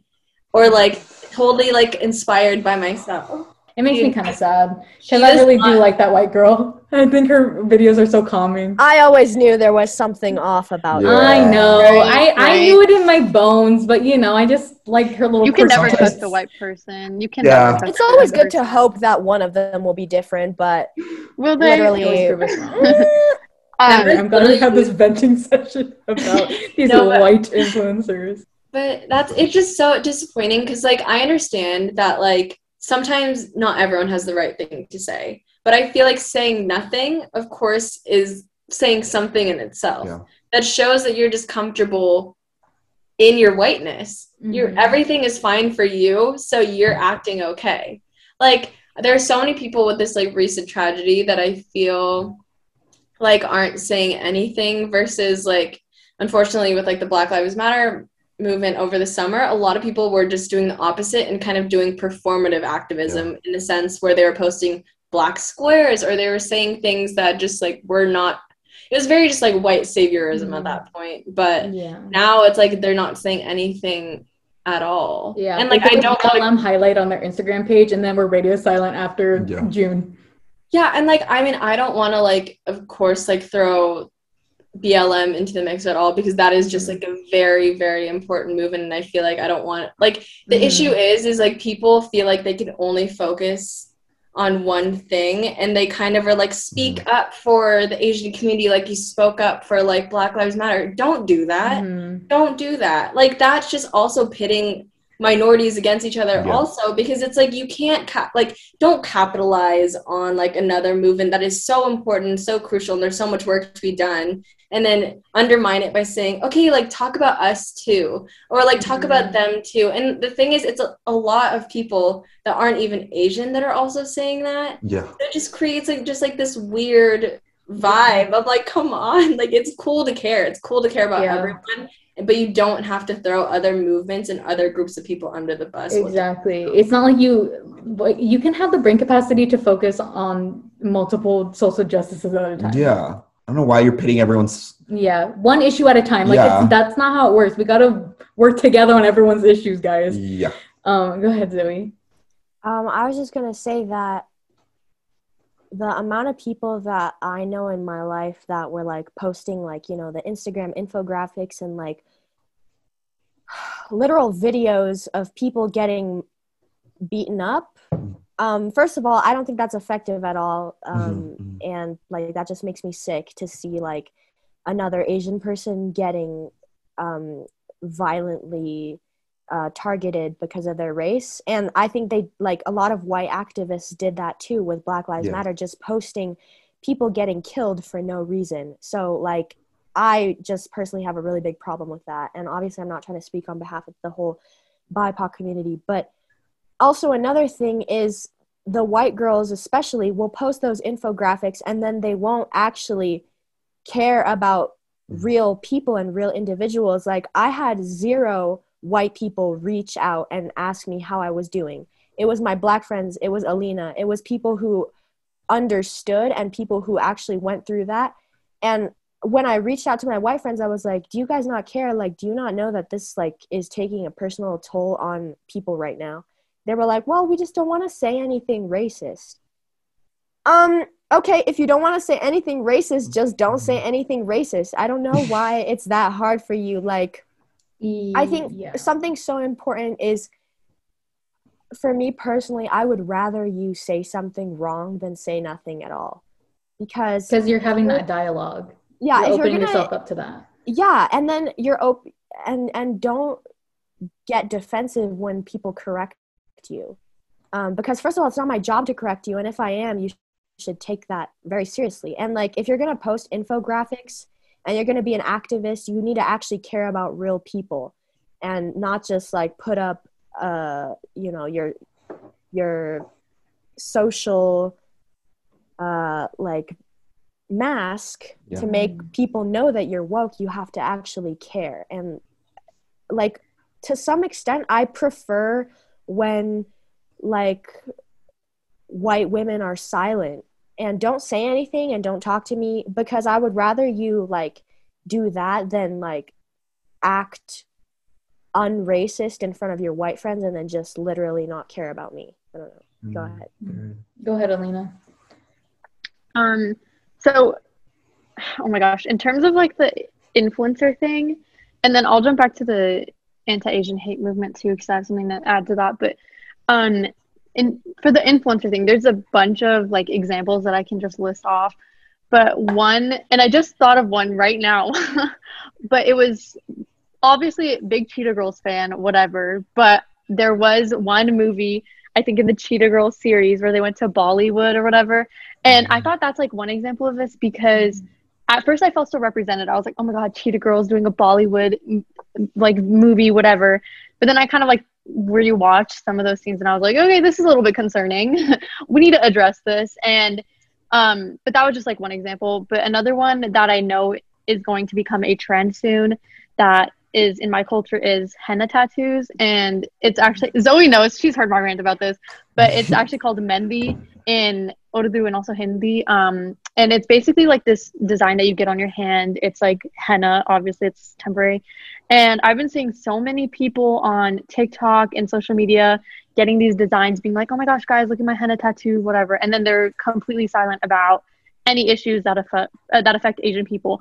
Um, and so that I know is going to become a trend very soon. I will say it right now. It's going to become a trend for white people to profit off of. And what makes me mad about these trends that influencers do is like I was made fun of for having like Mehndi on my hand. I literally was told to go wash it off when I was in elementary school by some white ass teacher because it was distracting. I was told to put a glove on, whatever, right? And now I see white, yeah, it's really bad. And now I see white people doing it for fun, being like, oh, look, I'm so exotic. I have a henna tattoo. So there's just a lot of examples in terms of the influencer stuff.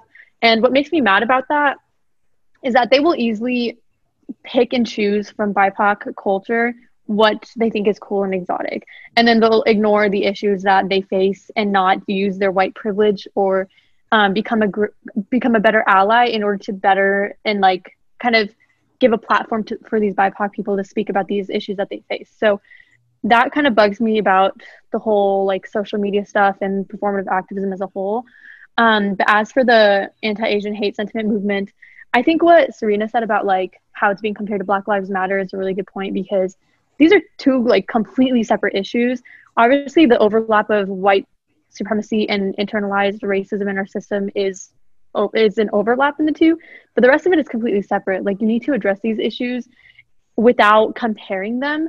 Mm. Um, and the one commonality that I've noticed when people are trying to be activists in air quotes about Black Lives Matter and the anti-Asian hate sentiment movement is they and this drives me insane, but they don't recognize that it's further than just like this year. Like mm-hmm. anti-Asian hate sentiment has been in our history for years.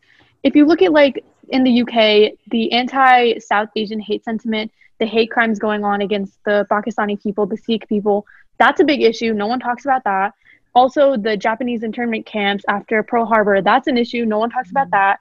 So it just makes me mad that they're only now recognizing this because it's like, oh, I spoke about I spoke about Black Lives Matter. That's also been an issue for years. Police brutality has mm-hmm. been an mm-hmm. issue for years.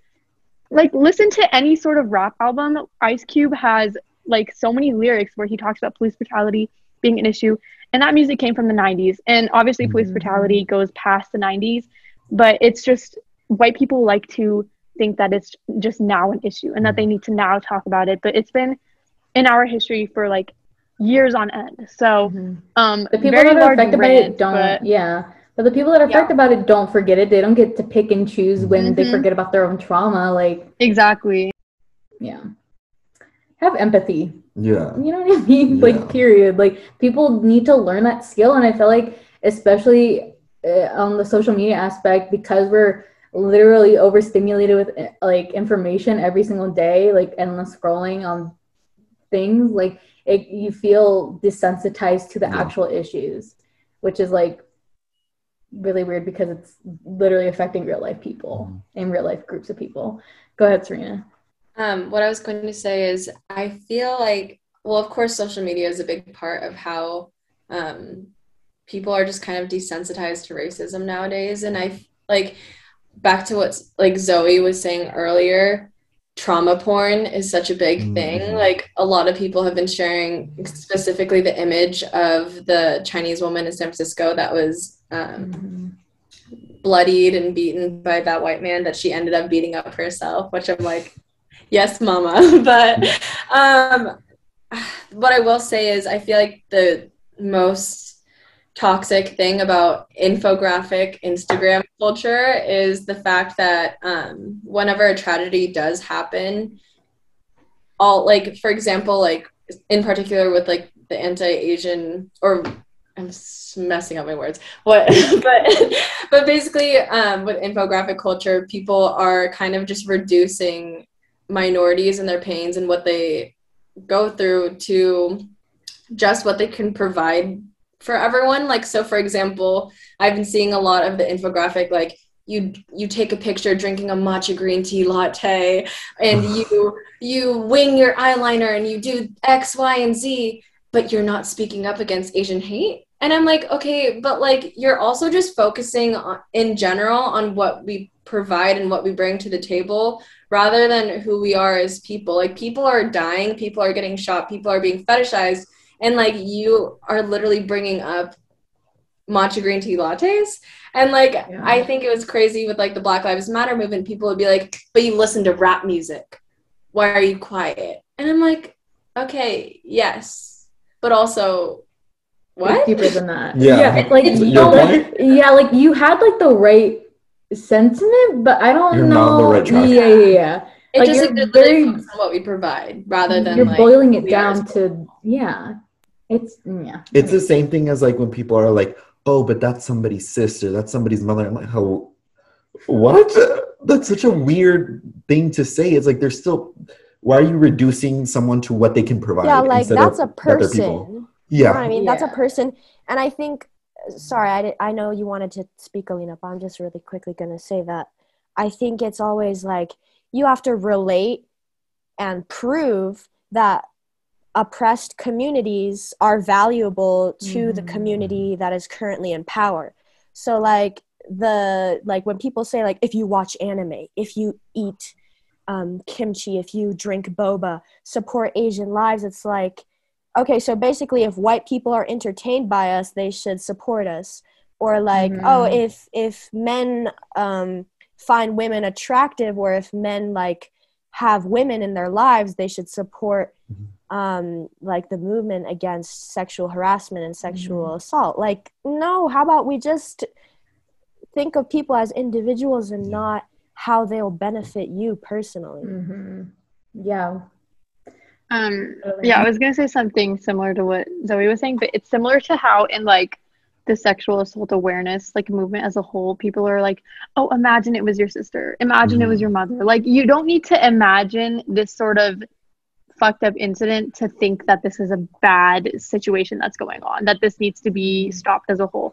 And it's and that's similar to the anti-Asian hate sentiment that's going on right now about how it's like oh if you if you drink boba or if you watch anime or if you like k-pop you need to care. It's like you need to care period. Like you don't need to care whether you're being entertained by bipoc people or not. You need to care because they're people. Like i don't know why you have to get something in return from minority communities in order to care about them literally being hate crimed in the street. You should just care because they're being hate crimed in the street. Like you don't need to be like Yeah. Oh but boba like who cares like that's like Yeah. you should just care in general so You should care for know, all thought- humans. yeah like why do you care about like boba and k-pop like you should just care Mhm. about them like this community as a whole that's literally just being oppressed in front of your eyes so Mhm. yeah Mhm. completely agree on that Um, okay. Well, let's go to the next question. I didn't, I didn't know how to segue. An hour in? No, No. I literally was like, how am I gonna? And I was like, no, it's not gonna work. it's no, No, so- yeah i get that it's like We've just covered- go on to like a whole rant it's like Yeah. okay next No, question I was like, literally looking through all the questions and I was like, We've answered like half. We've, yeah, we've me- answered we've- most of them. Yeah, you guys have answered most of the questions already, like Yeah. inadvertently. Yeah, so, So- I'm like trying to take them off. I think this one's a good one. How does this affect comfortability in workplaces, and how much protection does BIPOC actually have? I think I thought about this in the terms of like film and television, and that especially in whitewashing Asian characters, like the amount of fucking white people that have been casted as Mm. as Miss Scarlett Johansson. I'm looking at you. Mm. Miss Scarlett Johansson, I'm looking at you. Like that Dragon Ball Z movie that came out in the early Oh. 2000s. Good fucking lord. There was literally like a Matt Damon movie that came out a few years ago about the Great Wall of China. Yeah. And he was like literally a warrior for the Chinese army, I guess. The and first just like, Avatar, the last Airbender one, where they were all white. I was like, huh? No, What? exactly. And I was just I'm just so confused. Um imagine and I highly doubt they had any Asian people working like if not like eh, barely any Asian people and if not I feel like a lot of times when you're the one Asian person in the room of all white people who the hell is going to listen to your opinion and I feel like I've definitely dealt with this on like a smaller level out like just in college like I would sometimes be in like student government and we'd be talking about issues and they were like, well, why are we just targeting that one group? Like, why wouldn't we include everybody? I'm like, because it has nothing to do with the other groups of people. Like, Yeah. these people are being targeted. We need to talk about them and talk through their issues and hear them out. Like, what is going on? But I also, fuck, I forget what I was talking about. I'm in regard to film. I had such a good fucking Well, it, note for this too. well, when you think of it, but Yeah. it not just in also workplaces, like also like learning environments. I Mhm. think just any place where you uh might be, the, you know, maybe the only Asian person in the Mm-hmm. room, and no one else is like, yeah. you know. Um, if anybody wants to go ahead and answer that one. Um, I think it's interesting because my sister works for a big um, corporation within the entertainment industry, and I was listening in. Um, they actually had like a Zoom meeting to talk about the recent events in Atlanta, and um, it became a forum for. Um, of course, like all of her Asian coworkers to speak on their sentiments about what happened. But there was, in particular, one white man that like of course like came forward to share his sentiments and his were essentially like you know i used to make homophobic remarks and racist remarks and it wasn't until someone said hey that's not okay that i realized that hey, it is not okay. And it was just like kind of flooring to hear someone come forward and like openly just come to a forum where people are meant to be speaking about how they're feeling about a recent tragedy of people of the same race that they identify with or that they are and just kind of put out their own white guilt so that they could feel better about themselves mm-hmm. and it's almost like he was kind of coming forward for like this is the thing a lot of white people will go to um people of color and essentially just like come to them to absolve their white guilt. And it's like that's not our job and that's not our place and it's up to you to do that work. But it's crazy because in that forum also like there was another um, poc that came forward and was like what can i do as a poc to be a better ally? And like what can i do? Like just what can i do in general? Which is such a fair and beautiful question. But it comes down to the fact that this might be a hot take but this is like white people's job like to disband um, i don't think that's a hot take i agree yeah to like to disband white supremacy why are we making the people that are being oppressed be the ones fight so hard for what they truly deserve and i yeah, feel like, like you you invented it. Untangle it. Why is it my yes. job? I don't know. I love you. I love you both. I, love you like, I like every time you guys both talk, I'm just like keep going, keep going. No, okay. Anyway, someone else take it away. I, don't know if I'm making sense. I'm like, no, you make perfect sense. You're so smart. there, wait, there.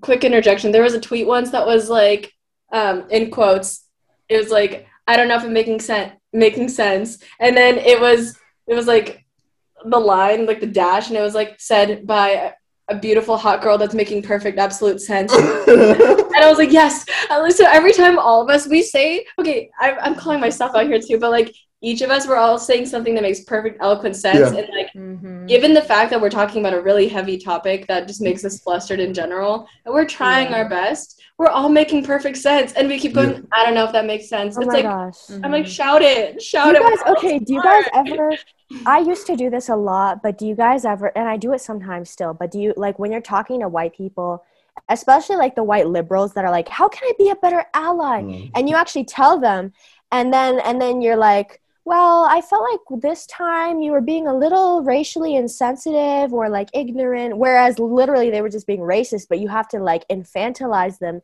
and dumb it down so they don't get yeah. offended and run away and just not talk to you it's so exhausting to just have to like constantly censor yourself mm-hmm. um i don't know i guess it's another way of like just internalized white supremacy and how like mm-hmm. even when you're trying to dismantle it you still have to like be it if that makes sense Girl, you just said it, and you. It does make sense. it okay. makes sense. but like, that's the thing. We do coddle white people. We coddle white people so that they can understand our pain, but they'll never. They'll never. And, I'm sorry. And, like, and then they freak out because they're like, "Oh, I'm trying so hard here. Like, mm-hmm. bitch, I don't care how hard you're trying. Um, I've been trying my whole life to be you. That doesn't work. So just stay in your place. Like, I don't know why they and then they they do that thing as like you were talking about with your sister's company where they're like as a white person I'm so saddened by this like okay it's not about you you can be saddened about this somewhere else yeah it's like a press release not to be harsh it's literally a press release no it's true it's true um, anyway, no, I know so many people like that. Yeah. There are so many people I'm like thinking about. and I'm like, with peace and love. Yes. The profile's going no, through your head right now. It's like they're well, what you were saying. My AirPod's gonna die, but whatever. Um, like one thing that I hate about white liberals, and it's that they're like trying to apologize for being white. Like they're like, I'm so so sorry I was white. I wish I could help somehow. Like bitch, like you're a colonizer, accept it, just figure out how to be a better ally. Like that's yeah, my exactly. thing. Like so it makes me mad. And I think one thing in terms of like the question that you asked, Kim, was um obviously I don't have a job, so in the school, in the school environment, um, one thing that I've noticed is with like my brother's school and my school after like um, things like the Atlanta shooting, Black Lives Matter movement, all of that stuff that's going on, um, our like administration would email all of the students to be like, we recognize this is a tough time, especially for our minority students. Let us know if you need anything, which is obviously bare minimum. The bar is very low, but I do think that that's an acceptable like step in the right direction because you're recognizing that this is a fucked up issue and that it needs to be addressed. And if it's hard on people, it's hard on people, and you need to give them space to process that because you will never understand what it's like to be in that position. Because for me, I'm I'm South Asian, and the hate crime that was that happened in Atlanta was East Asian based hate, and it came from a place of East Asian people being targeted because of COVID nineteen. So since I'm South Asian, I can't directly relate to that because although we're like both Asian in terms of like community wise, um, I won't understand what it's like to be East Asian. So I need to be a, a better ally or a better Asian ally by understanding that I don't know what, what that's like. Um, so I think that's also important to address in terms of like the entire Asian community is you also need to recognize when you need to be a better ally yourself. So um, yeah, at least that's what I've noticed. I think there needs to be a lot more being done in the workplace and also in schools and school systems to be better allies for BIPOC people. But it does start by recognizing that this is an issue in our society that we need to address, like as a whole. In terms of workplace, um, I feel like okay, like for example, like what you were saying earlier, Lena, like the best way to put it is like white sectional feminism also is just like such a prevailing thing like girl boss culture and whatever but it's like when people say shit like oh girl boss it's like just a bunch of white girls referring to themselves being elevated into positions of power and they're kind of forgetting everyone else at the bottom. And i feel like that's like the number one thing that i've realized like especially working interning and like now I have my first like big girl job is like we always are like yes women in the workplace but they're always just talking about white girls sorry but like i don't no it's no it's no true. sorry i agree all of us are true. everyone like, no no you're yeah. right you're right and, like that it kind of does like i mean this kind of of course just like goes back to like the sexualization of asians as well is like i mean it's so white feminism is so cultural or is so not cultural whoa is so just like toxic in the sense that they just kind of forget other groups of people. So there's like pussy power but it's also like okay like what about the femicide in other countries that are happening? Yeah. like you don't say shit. Like it's just like a very self-serving thing rather than focusing on people of color that are women that are being severely oppressed. Mm-hmm. i definitely and- agree. Like oh sorry I, no, you're fine. I was gonna say, and that's my TED talk. So oh. it was not and that was it wasn't that important to say. It was just being theatric. But go ahead, girl. I love it. I was just gonna say, um, I think a lot of those like movements, um, let's be honest, they don't do anything. Uh, like, okay, Bethany, you don't have to shave your legs. You don't have to wear a bra. At the end of the day, like, you're not the one getting killed, and you're not the one being sold on the dark net. Like this is real shit. Like little girls who aren't white are more likely to be taken because like they're in vulnerable positions, whatever. It's like that's all great, freeing the nipple for sure. Do whatever you want with your nipples. But at the end of the day, like, do you understand that you're still white? Do you? Because if I were to free my nipple, I would like probably receive hate from my own community and other people. So it's like I think all of these like white feminist movements like it's a good start, but mm-hmm. it's not enough. Like oftentimes where these issues are coming from is because white women don't have to deal with race, so they find other mm-hmm. things to um you know focus on which is like obviously women all women are like over sexualized but like you need to understand how race comes into that you know? Mm-hmm. i think what i was thinking about when i wrote this question was kind of like i was thinking about being there are literally maybe i could count on one hand asian female directors. And that's being so generous. And i think especially when i think about like getting movies made and everything I think about all the steps you have to go towards, especially when it comes to funding, and the people that have the funding are old white men. And how is an old white man going to identify with a Asian woman's experience when it's not having to do with satisfying a old white man? You know what i mean? Because that's all they know because that's all they've seen. And i think it's kind of it can be kind of discouraging when it when you want to see like more diverse stories in regards to like film and television i definitely think we're on the right track Yeah.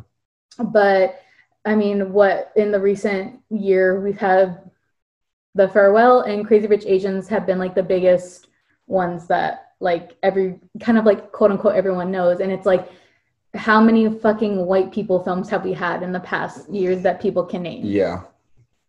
The way that um Steven what's his name? The guy from The Walking Dead, he's the first Asian? American. Yeah, he's the first. Asian American. Yeah. Yes, he's the Yeah. first um Asian American man to be nominated for an Oscar Ever. ever. It is 2021, Ever. y'all. What is going on? And even like him, like he is an a, a desirable Asian man, quote unquote, because he's like fit and lean and he has a jawline. Like Asian men and how they're treated in society is a whole different Yeah. topic, and I would love to have a group of Asian men come and talk about that because I can only imagine how they feel, and especially with the construct of masculinity on top of that, girl. If you're listening to this and you're an Asian man and you want to talk about it, please. Oh my god, I think would if love Steven to. is listening to this. Oh, yeah. Steven, I would love that. Hey, Steven. I'm just. Go ahead, Alina. Um, yeah, so I think one thing that I was going to mention when you were talking about like film and media is I always talk about this, but like representation behind the camera is also important because obviously seeing yourself on screen is very important, but also having someone behind the camera who actually understands what it's like to be a person of color and a minority is also just as important. So that's why I think like uplifting like people of color in the film industry, not only actors, like obviously that's important, is also very like um very significant as well. And, also one thing that I've noticed is uh, like for me as a South Asian person, there's like probably five South Asian people in the entire media industry and that's and that's like upsetting to me because like half of them are trying to um are trying to like get the white man's approval. And I'm talking about fucking Priyanka Chopra and Mindy Kaling. I will say it. I will say it. Priyanka Chopra is not my fucking representation, all right? So it just makes me upset because it's like she and I don't know if a lot of people know this, but Priyanka Chopra actually was a Bollywood actress first and then moved to Hollywood and in the middle she had a song with Pitbull, so she was all over the place basically. and it makes me upset because she was trying so badly to be accepted by the white majority, like the white audience, that she had to dilute herself and who she was and like her roots Mhm. to the point of where she started talking like like with like a white person accent and, and i don't and i hope you all know what i'm saying so Yeah. that makes me mad and also um and also how when you're talking about asian men as well that's a whole another thing and that goes into the topic of like the approachable white man how white men who are like like not conventionally attractive basically like um, like Adam Driver. Obviously, I'm in love with Adam Driver, but he's one example. How he gets more roles compared to like an approachable looking man, man of color. Like the men of color that we see on screen, like Riz Ahmed, like um, Henry Golding, like uh, Idris Elba, like they're all very conventionally attractive looking. There's never roles that are being given to unconventionally attractive looking men of color, and and so it's it's upsetting to me to see that because it's like um, because it's like an approachable white man who's just like barely decent looking gets all the hype but then men of color have to go to very extreme lengths to be like attractive looking to even get considered to get a role like that so um, that would also be a very interesting topic to talk about so i, I hope y'all do that in the future because i would love to listen to that I would love to talk about it. yeah. And like I think also like this also kind of ties into the last question. I think BIPOC in general, like why does everything have to be about our trauma or our plot lines in film and media and TV have to be related to our Asianness or your blackness or whatever it is? Like why can't we just exist? Also, like why can't we just have like a silly crazy stupid love movie that Yeah. literally is just no It's thoughts like- of just a TV show will have like the white characters and their storyline will be like, oh, their boss at work is mean to them. Yeah. And then there's like a black character and it's like this super intense storyline. Yeah. And we're like, and it's a sideline, so Yeah, you don't even get yeah. really get the whole story. yeah. I, I just don't understand why it's so hard just to have people be people Mhm. and not defined by their trauma or their race because people are way more than that, you know? Like it's definitely a part of their identity and a and it definitely affects their decision making progress, but it's not every fucking this moment of their life is like based upon that. Like they Yeah. can just they can have a love interest and it be simply about love. Mhm. And Period. you know what I mean? Like why can't we have that? So I want to end on a high note because I feel like sometimes on our podcast we do a really bad job. Most of the time on our Yeah. podcast we do a really bad job of like ending on a bad note. So I made sure to have a good question. It's like we're gonna we'll be it. we'll be like in a good mood the whole episode, and then the last point will be like the most depressing point of the whole episode. And we're like, and that's all for today, guys. but I think this is a good one. Um, what is the first memory you had of a positive representation of an Asian woman? Or if you can't remember that, like your favorite. Period. Um, so I have okay. Well, I the shows that I'm gonna mention, like I'm sure they have their faults or whatever, but s- two of them. So one was The Good Place, and then the other was um, New Girl. And the reason why I chose those was because both of them have brown women as like the attractive girl, and that's something that I've never ever in my entire life seen on screen. And those are the two examples of when I saw, I was like, wow, oh my gosh, a girl that looks like me. And she's considered the hot girl in the show. She's considered the love interest. So that was that was for me one example. And I think it's it's so hard to find examples like that. And like to the point of where I've literally had to go like rely on like Bollywood movies to even get my representation. I had to go to like um, an industry that's like common in my like home country or whatever in order to see someone who looks like me on screen. So I thought I'd mention that because that is so messed up that I had to go to the extent of that that I'm not even seeing it just in Hollywood as a whole. Um, but yeah, New Girl in the Good Place. Although I didn't finish the Good Place, but I did. But I did like seeing someone to look like me as um, as like the love interest because that's very rare. Mhm. And I think like it was interesting that you said like I don't know if these people these characters have problems and it's like I think that's a good thing about film and television is like I think not all characters have good mom- moments like all people don't have good moments like Yeah. everybody in their life has had moments where they have not been a good human and that's just a part of it and it also like helps like humanize them and realize like you can overcome the shitty things that you've done Yeah. you know um does anyone else want to go Um, I was gonna say, I think that like, okay, this is. I know Mulan is problematic, but like I was gonna say that as well. I know it's problematic, but I feel like that was such like a fundamental movie to me. Like growing up, especially seeing like a badass Asian woman, you know, saving the day, and like it just kind of it's empowering. Like even when you're little and seeing like like.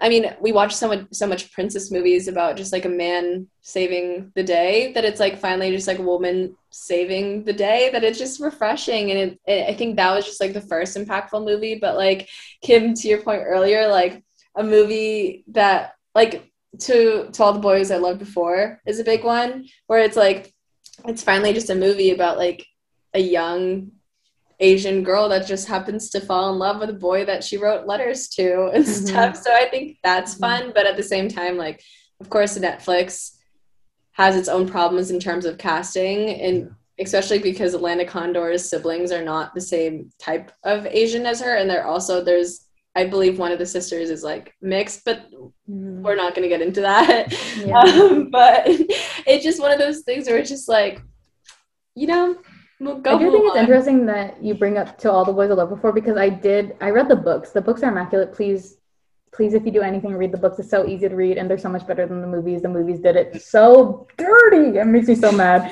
It's something I literally keeps me up at night. But I did like yeah, like you said, like she fell in love with this boy, but they also introduce her culture in it as well, and they celebrate the new year and they talk about like why what they wear is important and like what they do during this holiday to celebrate and it's such a subtle thing because that's just her everyday life that's just what's normal to her and i think that's like it seems so like mundane and like something like you know, but it means a lot to somebody that experiences that, Yeah. you know. You want to go, Zoe? Yeah, I was also gonna say Mulan. Um, and I think what's really refreshing about that is finally like it was an Asian woman that wasn't expected to be with like a white man. So I think that's really cool. Um, and then a movie that I actually just watched like pretty recently. It's called The Feels, and it's like a comedy, I think. Um, and I'm pretty sure it was produced in like 2016, but it's about this lesbian couple, and um, uh, Constance Wu plays the lead like woman. Hmm. Um, I don't know if she's like co co lead or whatever, um, because it's about like her and her white girlfriend.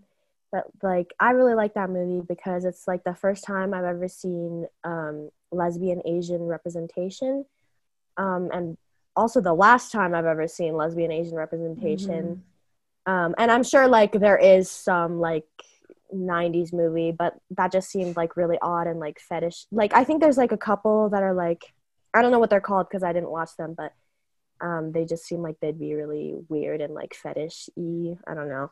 So that was really cool to see like um, representation of like my like being Asian and like also lesbian. So um, I kind of did have a problem that like with the fact that she was dating a white woman, but like you know, progress is is a steady hill to climb. and also Constance Wu is very cool, but like she's like one of like eight Asian actors that I can think of that are like actually in movies. So Yeah. Um, I think for me, my ones that I think of when I think about this question is is London Tipton and um, Gabriella yes, yes. from High School Musical. Um, because London Tipton, I was obsessed with Suite Life on Zack and Cody because again, it like it kind of broke the stereotype. Like she was loud and she was quote unquote obnoxious, but she was fucking funny and Yeah. she loved luxury and she was like also like stupid, and I love that. Yeah. 'cause I was like, yeah, exactly, exactly. I was like, oh my god, yes, queen of not being smart sometimes. Like Queen of not 'cause- knowing. No, queen of not knowing, queen of literally living in a daydream. Like I love her, um, and I thought that was really interesting to see, and I thought it was really cool to see as like a young kid. Like I was like, oh my god, one one nugget Mhm. we get one nugget of like cool Asian representation. And then when I found out that Vanessa Hudgens was half Filipino, I did I damn near lost my mind. I literally was like, this is absolutely everything. And the fact that she was the lead, like, yeah, she still had like the smart girl trope, but you know, I think we can again take what we can get. But the fact that literally. Oh, sorry. I was just gonna No, say, ahead. like, all of the movies and films we mentioned have like things that are wrong with them, and that just sucks. And we Mhm. need to not do that anymore. But like, they still, they still are cool. So sorry. Go ahead. Keep mm-hmm. going. That was okay. I think it's just like some people will have that to like identify with, Yeah. you know.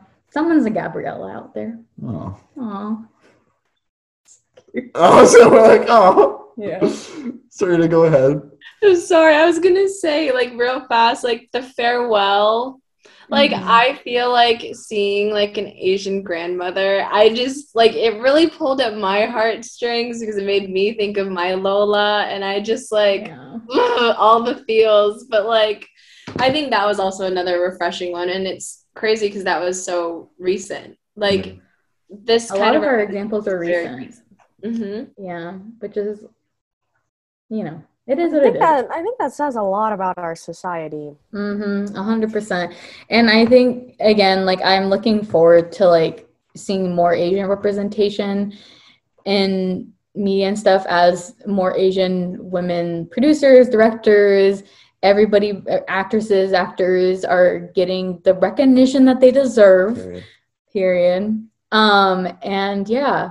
Yeah, and on a high note. Period. Thank you guys for talking and being vulnerable and having a safe space, especially because like it's been like weird times and especially in quarantine we haven't been able to like kind of actually talk it out. So this was nice. Yeah. Um, if you guys want to go ahead and plug where people can find you, um, we can go to circle again. Um, yeah, so you can find me on oh my gosh, I hate I hate that I started it like that. um, you can find me on um, my podcast, which Zoe is also on, Colonize This. Uh, we did an episode with our Hollywood. They were actually our first guests ever, and it was very fun. So you should listen to that. Um, and also my other podcast, Dear Asian Girl, and then my Instagram is just my name with another M at the end because apparently that handle was taken. Oh my god, I hate plugging my ads. Um, so sorry. I'm like, hey guys, um, you can find me at at Ceryna Baens on Instagram and on TikTok. Um, I'm not really funny or entertaining, but I dress cute and I am cute. Okay. Yeah. Sending it Zoe. Um, so really funny story. I actually don't know how to spell my Instagram username. It's okay. We'll I'll we'll follow you. We'll yeah. follow you all can of our guests. You yeah. can add my snap though. It's uh If Steven is listening. Steven, if you're listening. Steven, add my snap. It's um R O T O snap eleven. Yeah. Weird. And all this information will also be on our Instagram. Um, so it's more accessible and easier to find. Mhm. Thank you so much for having me. This was Thank really you. cool and I love the you. format of our discussion. Yeah, it was so fun. I love this. It was so fun. It was so fun. Yeah, and I was like, oh my god, we're not gonna be able to like. I don't know what I thought this was gonna be. I don't. I just always assume chaos is the He, default. okay, he literally always assumed chaos was gonna happen, and I'm like, I'm like, I thought that went great, and he's like, I thought that was gonna go so bad, and I'm like, If you are always prepared for chaos, then you're ready when it does happen. Is that like a Britney Spears? what? Just. I don't know. What? Maybe. No. Um, I was just gonna say this felt so like. Have y'all seen the one? I don't know if it was Vanity Fair that did it, but they did the circle with like Adam Sandler, Adam Driver. Um, mhm. fuck, I'm forgetting the rest, but it felt like that. I felt like Adam Driver. I was like, I was like, oh, like, oh, my turn. Let me add. Like, Uh-huh. that's was like- add. literally that's literally what I was like watching in preparation. I was Yeah. like, okay, Yes, this is the yes. mindset we're in. They're like around a, t- a table. amazing. Ah, I loved it. It was very fun. Yay! I feel so happy about it. Beauty. I literally the whole time I'm just like looking. I'm like, I love her. I love her. I love her. I love him. I'm just like so like I can't stop. I'm like everyone's just so smart. It's so cute. It's so Oh my it makes me so happy. It really does. Like I just love people like this. And like, wait, are you guys in high school? Yeah. Yeah. The youth. We love the youth. the So fucking the children happy. are our future. You Yeah. guys are the fucking- it's literally- it's literally like a three year age gap, and I'm like, yes. A It's child. no, I'm like so obs- no, I'm, I'm obsessed. Like when I say it, I mean it. I mean it. Thank you. I really We got I making like your connections. We love it here. I like your shirt, Kim. I think that's a very cool shirt. Thank you. What is What's it? on An? R? It's um Ni- NYC Ballet. It's period. Acme Studios. I got it secondhand. Oh, she Classically trained. She's classy. She loves the arts. You know what I Yeah. mean? Okay, okay, we got it. Yeah, we are we go. just complimenting each other? Okay. um, thank you guys all for being here. Yeah. Um, and join us next week. I don't even know what we're doing. oh, did you stop the recording? No. Oh no, there's a sign off still. Oh. The way he almost ended the meeting. Yeah, it's like bye guys, and I hang up Yeah. completely. Okay. Goodbye, thank you.